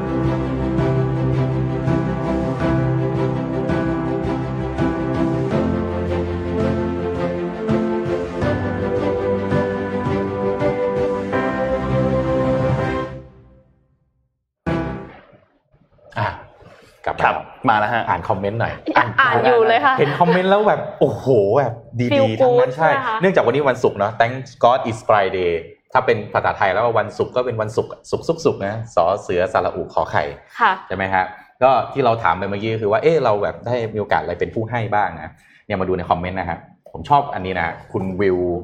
จันศรีรา ถ้าผมอ่านผิดขออภัยนะ น้องในออฟฟิศเป็น single momตั้งแต่รู้ว่าตัวเองท้อง เลยรวมเงินกันทำห้องน้ำชักโครกแทนส้วมซึมให้เขา เพราะกลัวลูกจะหลุด ทุกวันนี้น้องคนนี้เลี้ยงคนเดียวด้วยรอยยิ้มทำให้เรามีความสุขมากเวลามองเขาโอ้น่ารักมากเลยอะโอ้อืมแหมค่ะ สุดยอดนะคะฟิลกูดนะ มีมีมีคนคุณศิยาสวัสดีค่ะเขาบอกว่าไปช่วยทีมทันตแพทย์อาสาทำฟันให้กับเด็กในให้กับเด็กให้กับครูในโรงเรียนห่างไกลนะคะ น่าสงสารเพราะว่าไม่อย่างนั้นก็คงไม่ได้เจอหมอฟัน อืมอันเนี้ยก็เป็นอีกวิธีหนึ่งคือเราไม่ได้จำเป็นว่าจะต้องให้เงินเสมอไปอาการการให้เงินถ้าสมมติว่ามันตอบโจทย์มันก็เป็นสิ่งที่ดี แต่ว่าเราสามารถที่จะ contribu ด้วยด้วยความรู้ความสามารถของเราด้วยครับเนี่ยเรื่องเล็กๆอย่างเช่นอย่างนี้ก็ได้นะเนี่ยคุณวิวิโนนาสีมันทาของผ่านผิดขออภัยนะฮะซื้อขนมไข่หงส์ที่สี่แยกไฟแดง แจกรถบรรทุกคนงานเต็มคันรถ ได้เห็นรอยยิ้มคนขายและคนงานทั้งคันรถค่ะนี่อ่าเอ๊ะไข่หงส์นี่พี่ขออภัยมันเรียกไข่หงส์จริงไหม ก็เคยได้ยินว่าอย่างนั้นไม่ไข่หงส์ก็ไข่ไข่เต่าโอเค ขนมใช่ไหมแต่ว่าแต่ว่าซื้อที่สี่แยกไฟแดงไม่แน่ใจว่ามันอะดีหรือเปล่านะดีดีดีดีดีอย่าอย่าไปสปอยเรื่องมันกำลังมาสวยอ๋อโอเคโอเคครับเอ่อมีคนหนึงบอกว่าเคยขายของเล่นอืมแล้วก็เลิกขายไปก็เลยโละของเล่นทั้งหมดเนี่ยให้เด็กๆใกล้ๆบ้านแต่อืมแบดโจ๊กนี่ถึงตรงที่คนรอบบ้านนึกว่าเขาจะย้ายบ้านอ่า เคยให้จักรยานคนไข้ที่บ้านไกลมาโรงพยาบาลลำบาก ต้องข้ามเขามา แต่ plot twist ตรงที่ลุงเอาไปขายซื้อเหล้ากินตั้งแต่วันแรกเอ้าคุณชลิดา จันโนประประภารัตน์ใช่ไหมจันนพรัตน์อันนี้อันอันนี้ตลกดี plot twist อันนี้ใช้ได้ดีนะฮะอุตส่าห์ช่วยนะฮะสุดท้ายลุงเอาไปขี่ซื้อเหล้ามากินต่อแต่มันก็มีบ้างคือ อันนี้ผมว่าเป็นจุดหนึ่งของการเป็นผู้ให้ที่ดีเลยนะคือให้เสร็จต้องปล่อยวางค่ะ คือให้เสร็จแล้วเขาจะไปเป็นยังไงเนี่ยบางทีต้อง ต้องอย่าเก็บเอามา เช่น สมมุติเขาไปดีมาก เราก็ยึดมา เอ้ยเนี่ยบุญคุณอืมไม่ได้ชั้นนะ แกไม่ดีอย่างนี้หรอกอืมหรือแบบให้ไปแล้วแบบโอ้เขาไปทำเรื่องไม่ดี โอ้โหยลุงนี้ไม่ให้ดีกว่าเลยต้องแบบให้แล้วแบบต้องปล่อยวางเลยอะเหมือนคำคำพระว่าหลวงปู่ชาบอกเนี่ยเวลาให้ทีให้แล้วต้องเหมือนโยนทิ้งเลย ตัดโชะให้ปั๊บปุ๊บจบแล้วเราไปทำอย่างอื่นของเราต่อค่ะเราต้องยอมรับว่าสิ่งนอกเหนือจากนั้นเนี่ยมันเป็นสิ่งที่เราควบคุมไม่ได้ ถูกต้องเลยถ้าเราครับควบคุมไม่ได้เนี่ย เราก็อย่าไปคิด ไม่งั้นเราก็ใช่จะเครียดเปล่าๆนะคะถูกต้องค่ะ มีอีกท่านหนึ่งค่ะเขาบอกว่าไปเป็นอาสาสมัครเอาหายไปไหนแล้ว ไปสอนเด็กบนดอยแบบว่าสอนถ่ายรูปสอนอะไรอย่างเงี้ยค่ะอืมก็คือรู้สึกว่าแล้วเขาก็บอกว่าเขาสอนเสร็จแล้วเขาก็รู้สึกฟูลฟิลมากอืมก็เป็นเป็นอีกแบบหนึ่งที่แบบว่าอืมเอ็มรู้สึกว่าการที่ไปช่วยคนอื่นอะโดยที่ไปช่วยเลยจริง ๆ เนี่ยอืมมันทำให้เรารู้สึกว่าเราได้มากกว่าที่เราใช่ไหมเสียไปอีกนะอ่าเออใช่ไหม อ่าไอ้นี่อันนี้อันนี้บุญใหญ่จริงๆฮะอันนี้บุญใหญ่มากเลยนะฮะคุณเนแทนนะครับ บอกคนที่รอเข้าส้วมแล้วว่าส้วมไม่ว่าง เลยบอกว่าส้วมที่ใกล้ที่สุดถัดไปอยู่ที่ไหนนี่แหละใจฟูบุญหนักจริงๆโอ้โหชอบชอบบุญอันนี้บุญหนักมากบุญเลยหนักครับะอันนี้อันนี้ช่วยให้ของจริคนงครับคนทุกข์และจากเดิมที่อยู่ก็ไม่รู้ว่าจะอยู่ทุกข์ตรงนั้นอีกนานแค่ไหนเพราะว่าส้วมเต็มนะฮะอืมโอเค อันนี้แหมก็มาซัพพลอตแบบแหมอันนี้พลอตทวิสเฮ้ยมากผมเลชอยบอันนี้ อันนี้น่ารักสอนวิธีใช้งานแอปจ่ายเงินให้กับ ผู้สูงอายุที่มาซื้อของที่ไม่รับเงินสดค่ะอืมอันนี้แอปนั้นคือแอป SCB หรือเปล่า เอ้ยเอ้ยเอ้ยไม่รู้ไม่รู้ต้องนิดหนึ่งเออนิดหนึ่งอ่าอ่าอวยปรากอวฏยบอกแต่ว่าได้แต่ว่าอันนี้ดีนะ เพราะว่าคนคนที่เป็นเขาอาจจะไม่ได้ใช้เทคโนโลยีพวกนี้มากอะก็จะไม่ค่ะเข้าใจเนาะว่าแบบมันต้องใช้งานยังไงอืมแต่ว่าเดี๋ยวนี้มันเริ่มใช้กันกว้างขึ้นเนาะเพราะว่าใช่ครับเอาเพราะว่าพูดตามตรงก็เพราะว่าโควิดนั่นแหละอืมที่ทำให้เกิดการใช้แม้ไม่ต้องบางทีไม่ต้องใช้เงินใช้สตุ้งสตังค์อะไรเนี่ยแหละนี่แบบง่ายเนี้ยแบบช่วยนี้แหละคนได้เยอะมากง่ายแบบนี้แหละ มีคน pay it forward ด้วยการนำลิฟต์สีจันทร์ไปไปให้คนที่ยืนกดลิฟต์ในโรงพยาบาลด้วยอ่าอ่าแล้วเขาบอกว่าอุ้ยน่ารักอะทำให้คนนั้นน่ะเขาก็รู้สึกดีว่าแบบมีคน appreciate คนนั้นชื่อคุณการกดรลิฟต์ของวิทย์หานุสาหะหรือเปล่าฮะไม่ใช่ใช่ไหมฮไม่ใช่ค่ะโอ้โหเพราะว่าคุณรวิทย์ไม่น่าจะว่างขนาดนั้นนะเขาได้รับแจกจากจากรายการเราอ๋อแล้วแล้วก็เอาอันนี้ไปแจกให้อ๋อใช่โอ้โหแต่ว่าคอมเมนต์มาเลื่อนไปแล้วเลยไม่รู้ว่าเป็นชื่ออะไรตบมืให้ตบมือให้เลยนะครับค่ะ คุณอืมจุนจุนโกะนะครับเคยเปิดรับบริจาคเสื้อผ้าหนังสือ แล้วก็ซื้อขนมขึ้นไปบริจาคของให้น้องๆบนดอยค่ะ รวมตัวไปกับเพื่อนๆไปกันเองขับรถไปกันสามคัน เป็นความรู้สึกที่ดีมากๆเลยจำได้ว่าชื่อพับบอเรเคราะห์มั้งคะน้องๆน่ารักมากพาน้องเล่นเกมสอนหนังสือ น้องให้ความร่วมมือดีมากนี่เห็นไหมดีครับ ถ้ามีเวลาก็ไปทำแบบนี้ ค่ะ จริงค่ะอ๋อมีคนช่วยป้าป้าลุงลุงๆที่ทำที่เครือข่ายเกษตรอินทรีย์ค่ะ ในการทำข้อมูล เอกสารที่ป้าป้าลุงลุงๆคือเขาอายุแปดสิบหกอะ แก่กว่าคุณคุณที่คุณไถ Joyce อ๋ออ๋อคุณอืมจอคุห์ณนจอห์นจอย Joyce อีกนะคะแปดสิบสามค่ะ ก็คือแบบว่าให้ให้ช่วยใช้ไลน์วิดีโอคอล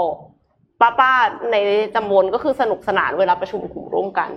อันนี้ก็เป็นอีกแบบหนึ่งค่ะ น้องเอ็มกับน้องนนท์มีไหมเออส่วนตัวมีไหมที่แบบเราเราให้เราแบบใจฟูมากเลย ใจฟูมากเลยเหรอให้พี่ตอนนี้ก็ได้นะ แบบให้อะไรให้ตังค์มาก็ได้สองแสนพี่เดี๋ยวก่อนนะคะอันนั้นก็อันนั้นอันนั้นอันนั้นใจแฟบเลยอันนะนั้นกระเป๋าตังค์พี่จะฟูกระเป๋าตังค์ผมจะแฟบครับให้นึกให้นึกก่อนว่า เออมีมีมีให้อะไรบ้างเรารู้สึกใจฟูมากคือจริง ๆ ส่วนใหญ่เอ็มจะเป็นวิธีเป็นเป็นการสอนแหละ ก็คือแบบว่าไปสอนใช่ฟน้รีองเอ็มไปพูดน้องฟรีน้องเอ็อะมไรอย่างได้เงี้ยค่ะได้เป็นอาจารย์เนี่ยนะพี่เชื่อว่าเป็นหนึ่งในอาชีพที่ได้ใช่ใช่ได้มีโอกาสต้องบอกว่าได้มีโอกาสทำบุญทุกวัน แต่ว่าใช้โอกาสนั้น ให้มันได้ทำบุญจริงหรือเปล่านะก็ต้องก็ต้องพูดตรงๆว่าอาจารย์บางท่านคงไม่ได้ตั้งใจทำบุญใช่ใช่เผื่อแผ่จริงๆเนาะพอดีค่ะที่บ้านที่คุณพ่อคุณแม่เป็นอาจารย์อ๋อเหรอคะอ่าก็แบบว่า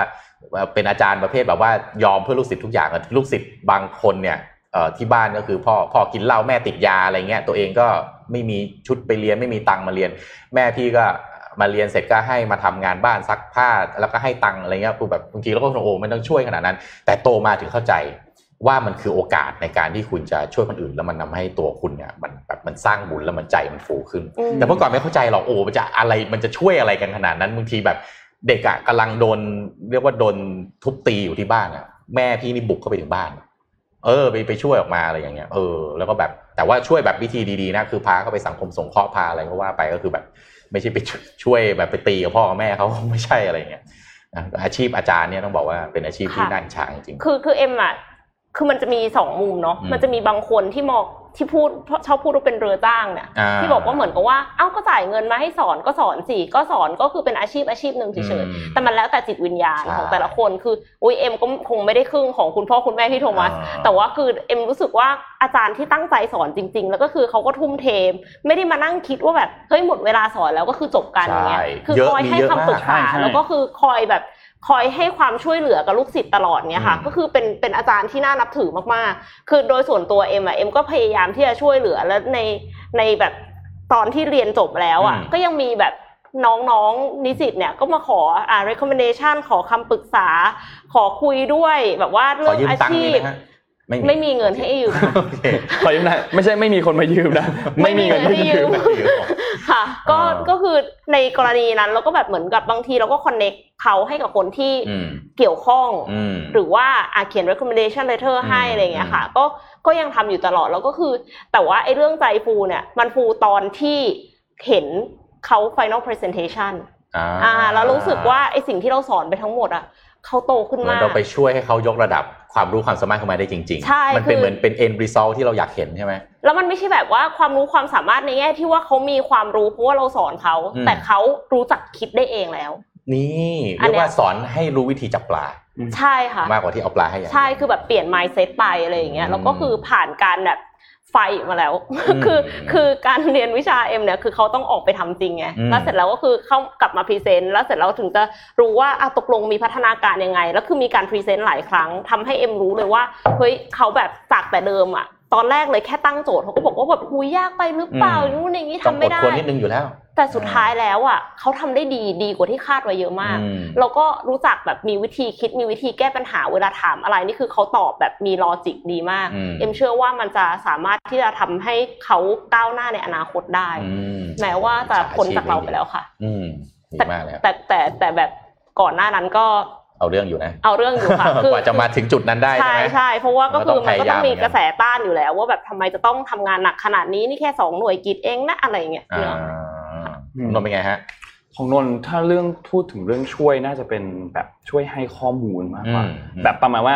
นี่ให้ข้อมูลผ่านหน้าจอทุกวันอ่าด้วยด้วยอ่าแต่ว่ากับเพื่อนๆหรือกับครอบครัวอะไรเงี้ยก็จะเป็นอืมแนวๆว่า พอบางทีเราอ่านเยอะไงเราเห็นนู่นเห็นนี่เยอะอะไรเงี้ยเราเพื่อนไม่ได้ตามเรื่องนั้นอะไรเงี้ยเราก็ช่วยช่วยๆ เล่าข้อมูลให้เพื่อนฟัง อันนี้ไม่ใช่แค่ในเรื่องข่าวเท่านั้นนะ แต่สมมติว่าเราไปสนใจเรื่องนู้นเรื่องนี้มาอะไรเงี้ยอืมแล้วมันจะมีเพื่อนที่แบบว่า เขารู้ว่าเรารู้เรื่องเนี้ย เขาก็จะแบบขอให้แบบเฮ้ย อันนี้คืออะไรอะเออแบบเล่าเล่าให้ฟังหน่อยสิค่ะแล้วพอเราเล่าอะเราก็รู้สึกดีนะที่แบบเราอย่างน้อยเอ้ยเรามีประโยชน์ว่ะอืมเรามีประโยชน์ว่ะเพื่อนบางคนแบบไม่ได้เจอกันนานมากๆไม่ได้ค่อยได้คุยกันเลยอะไรเงี้ยแต่วันทีเขามาถามให้แบบอืมเราเฮ้ยเล่าเรื่องนี้ให้ฟังหน่อยไปแบบไปดูมาแล้วไม่เข้าใจอะไรเงี้ยแล้วพอดีเรารู้เรื่องนั้นพอดีอะไรเงี้ยก็เลยแบบไปเล่าเรื่องนั้นให้คนนู้นให้คนนี้ฟังอะไรเงี้ยเป็นแบบในประมาณนี้แล้วอะที่จะไปค่ะช่วยอะอืมเป็นเราดีครับ จริง ๆ อยากให้ทำผมว่าสังคมจะดีนะ ถ้าว่าเราไม่ได้รอว่าจะต้องทำเรื่องการให้ใหญ่ ๆ ทีเดียวอะใช่แต่ใช่ทำเล็กๆอะเล็กๆทุกวันทำนิดๆหน่อยๆๆอะ consistency ค่ะ อะ consistency อ่าถูกต้องโอ้โหเดี๋ยวนี้น้องเนียนน้องน้องเอ็มเนียน เนียนมากเนียนมากครับเนียนงานเนียนมากนะเยนมากครับ นี่เนี่ยทำเรื่องเล็กๆ ทุกวันทุกวันดีครับกว่ารอปีหนึ่งทำเรื่องใหญ่ๆโป้งเดียว สร้างพระสร้างเจดีย์อันนี้ดีแต่ว่าก็อาจจะแบบไม่แต่มันบางทีดานานรอทีไงนานไงใช่ไหมมันได้แค่ต่ทำทุกปีวัละนครั้งอะไรอย่างเงี้ยเพราะว่าไม่อย่างนั้นก็คือเงินหมดนะคะใช่ใช่อย่างอืมเอ่อพี่ยกตัวอย่างอย่างตอนนั้นพี่ไปช่วยน้ำท่วมปีห้าสี่อะตอนนั้นน่ะเป็นครั้งแรกเลยนะที่ออกไปแบบว่า เอ้ยไหนลองที่ไปเป็นอาสาสมัครช่วยแล้วเป็นยังไงบ้างตอนตอนตอนจะออกนะต้องแซ่ตัวเองหนักมากเลยแบบ ไปทำทำไมว่าคนอื่นก็มีคือมันจะมีเหตุผลเยอะมากอะเขาก็มีอาสาอยู่แล้วเอ้ยแบบตำรวจทหารเขาเขาเราไม่ไปคนนึงไม่เห็นเป็นไรเลยนอนอืมดีกว่าอะไรเงี้ยมันจะมีข้อแก้ตัวเยอะที่ทำให้เราไม่อยากออกไป แต่พอออกไปนะเปลี่ยน mindset เลยเออได้พายเรือไปใช่ไหมแล้วก็เอาของยื่นให้เขาตกน้ำด้วย ยื่นแล้วเราไม่โปรไงอ๋อตกน้ำน้ำเน่าเลยอะตกน้ำเน่าเลยอะตุ้มเต็มๆเลย แต่พอกลับมาเนี่ยมันแบบ เรายังจำหน้าจำความรู้สึกจำเสียงค่ะที่เวลาเราให้แล้วเขารับอะเออเราเลยอ๋อเข้าใจแล้วว่าไอ้การเป็นผู้รับเวลามันมีความสุขอ๋อมันเป็นแบบอืนี้มเออเนี่ยมาก็เวลาแบบเออจะต้องลุกไปทำอะไรก็เลยจะแบบ มันก็จะไม่ได้มีข้อแก้ตัวเยอะ ค่ะ ข้อแก้ตัวที่จะขี้เกียจอะเออแบบขออภัยนะ ไม่ได้ว่าคนที่ไม่ได้ลุกไปมันขี้เกียจก็ไม่ใช่นะ แต่พอพูดถึงตัวเองเนี่ยตอนนั้นโอ้โหกว่าจะแซะตัวเองออกมาได้อ๋อแต่หลังจากนั้นปั๊บพอได้มีครั้งแรกอะเออคนเราพอมันมีครั้งแรกปั๊บครั้งต่อไปมันง่ายโมเมนตัมมาแล้วใช่แต่อยากขอเสริมนิดนึงคือจริง ๆ เคยไปช่วยเหมือนกันอ่าแต่ว่ารู้สึกว่าในพื้นที่ที่ตัวเองไปช่วย มีคนไปช่วยเยอะแล้วอ๋อแล้วเขาก็เลยไม่ได้ appreciate ขนาดนั้นอ๋อแล้วเสร็จแล้วเราคือเหมือนกับ เอ็มเชื่อว่ามันมีคนที่ใจบุญและอยากจะช่วยเยอะมากอืมประเทศไทยเนี่ยอืมมีคนเยอะมาก แต่ว่าเหมือนแหล่งข้อมูลที่รู้กันอะเหมือนคนที่รู้ก็คือรู้อยู่แค่ไม่กี่แหล่งเอออันนี้จริงมากเลย แล้วคนก็ให้ไประบบการจัดการซ้ำๆอะระบบการจัดการ Data พวกนี้จริง เราเคยคุยกันในสนทนาหาธรรมกับพี่ปิ๊กแล้วก็คุณแท็บเนี่ยว่าเฮ้ยเราหน่วยงานรัฐเนี่ยแทนที่จะกอดข้อมูลพวกนี้ไว้เนี่ย เปิดเผยออกมาเลยได้ไหมอืมว่าพื้นที่ตรงไหนบ้างของมีประอะไรเทศไทยบ้างที่มันขาดแคลนใช่คือคืออย่าไปมองว่ามันเป็นเรื่องความเสียหน้าของรัฐบาลในที่แบบไม่สามารถจัดการได้ คือยอมรับไปเลยดีกว่าว่ามันไม่ใช่ทุกพื้นที่หรอกที่รัฐบาลจะสามารถเข้าไปดูแลจัดการ ให้คุณภาพชีวิตความเหลื่อมล้ำมันไม่มี ครับ เอาประชาชนทุกคนเนี่ยแหละไปช่วยกัน คนไทยเนี่ยข้อดีอย่างหนึ่งคือใจบุญจะตาย จริงค่ะ ใจดีใจบุญอยากช่วยเหลือถูกไหมดราม่ามีบ้างแต่สุดท้ายนะ เกิดอะไรขึ้นก็ช่วยอยู่ดีอะอืมมีบ่นมีแซะมีอะไรเป็นปกติเนาะเพราะฉะนั้นเนี่ยการจัดการฐานข้อมูลพวกเนี้ยถ้ารัฐสามารถเอามากระจายออกได้ว่าพื้นที่ตรงนี้มีความยากจนตรงนี้มีเด็กที่ไม่ได้รับการศึกษา เดี๋ยวความช่วยเหลือมันเข้าไปถึง แทนที่ครับต้องรอให้มีคนเข้าไปยกตัวอย่างคุณพิมพ์รีพายอย่างเงี้ยนะพอรู้ทีปั๊บทุกคนก็แห่ครับเพราะอะไรเพราะบางทีเขาก็ไม่รู้ว่าถ้าอยากจะช่วยจะไปช่วยตรงไหนอืมใช่นะค่ะพอมีคนดึงออกมาปั๊บอะก็เลยเออพยายามที่จะเข้าไปช่วยกันครับนะครับค่ะโรงพยาบาลในพื้นที่ห่างไกลอะไรเงี้ยค่ะใช่ก็คือถ้าสมมติว่าจริงๆ ถ้ามีใครที่ต้องการความช่วยเหลืออมและอยู่ในหน่วยงานนั้นอืมสามารถที่จะพิมพ์มาบอกเราก็ได้นะคะใช่ใช่ใช่เราอ่าสามารถใช่ที่จะเป็นกระบอกเสียงให้ได้ค่ะ เชื่อครับว่า ผู้จะฟังได้ช่วยๆกันเนาะผู้ฟัง Mission Daily Report ของเราเนี่ยก็มีใจที่อยากจะให้อยู่แล้วอืมใช่ช่วยช่วยๆกันครับเฮ้ยนี่เราได้ฉายาทั้ง 5 คนครบแล้วครับอะมีคนตั้งฉายาให้พี่เอ็มแล้วครับในที่สุดครับ คือเดี๋ยวนะเราค่อยๆไล่มาก่อนนะครับโอเคเริ่มจากบอสก่อนนะบอสก็คือคุณดวีคุณพี่แซมก็คือบอสใช่ไหมอ่าอ่าพี่พี่ปิ๊กเนี่ยคือหัวหน้าหมู่บ้านช่างแซะอ๋อท่าแซะหรือเปอ่าล่าท่าแซะท่าแซะโอเคท่าแซะชาวท่าแซะอ่านนท์นนท์จันนนท์ใช่ไหม ของพี่โทมัสก็เป็นป๋าโทมัสใช่ไหมอ่าของพี่เอ็มมาแล้วครับเป็นน้องเนียนน้องเนียนโอ้โหน้องเนียนเข้าเข้าทุกอย่างเฮ้ยเฮ้ยได้ได้ไทยได้อินเดียนใช่ไหมมาแล้วครับ มาแล้วคน้รัอบงเนียนมาแล้วฮะเออนี่ได้ขอบคุณนี่ได้คุณนี่ไคนารุณคนารักษ์ไม่แน่ใจว่าอ่านชื่อผิดมาชื่อผิดหรือเปล่านะครับด้ไม่จริงๆจะบอกว่า หน้าตาดูเนียนสดใสอ๋อเนียนสดใสไม่ได้หมายความว่าอย่างอื่นเลย อ่าแปลงมูนเจนทูนะคะ ครับผมโอเคเนียนไหมล่ะฮะเนียนไหมฮะเดี๋ยว เข้าสีจันทร์ด้วยเนียน เดี๋ยวเดี๋ยวรับรางวัลจากตึกสีจันทร์ข้างหลังครับผม นี่ได้เลยนะค่ะ โอเคถ้าถ้ามีมัสคาร่ามาก็จะทามัสคาร่าด้วยนะคะ เอาแบบกันน้ำทุเนี่กยคนมีฉายาชอบชอบชอบโอเค เดี๋ยววันนี้คิดว่าน่าจะประมาณนี้ เพราะว่าค่ะ เดี๋ยวดราฟเนี่ยแจ้งมาว่าหลังจากนี้เนี่ยจะมีการอัดรายการ already ต่อ โอเคค่ะ ก็ใครที่รอติดตามรายการป้ายยาหนังสือ อันดับหนึ่งของประเทศไทย ก็รอติดตาม already ตอนใหม่ด้วยนะครับวันนี้เราสามคนน่าจะประมาณนี้ก็ลาไปก่อนครับ แล้วเดี๋ยวพบกันใหม่อีกครั้งหนึ่งในสัปดาห์หน้าครับ สวัสดีครับ สวัสดีค่ะ Mission Daily Report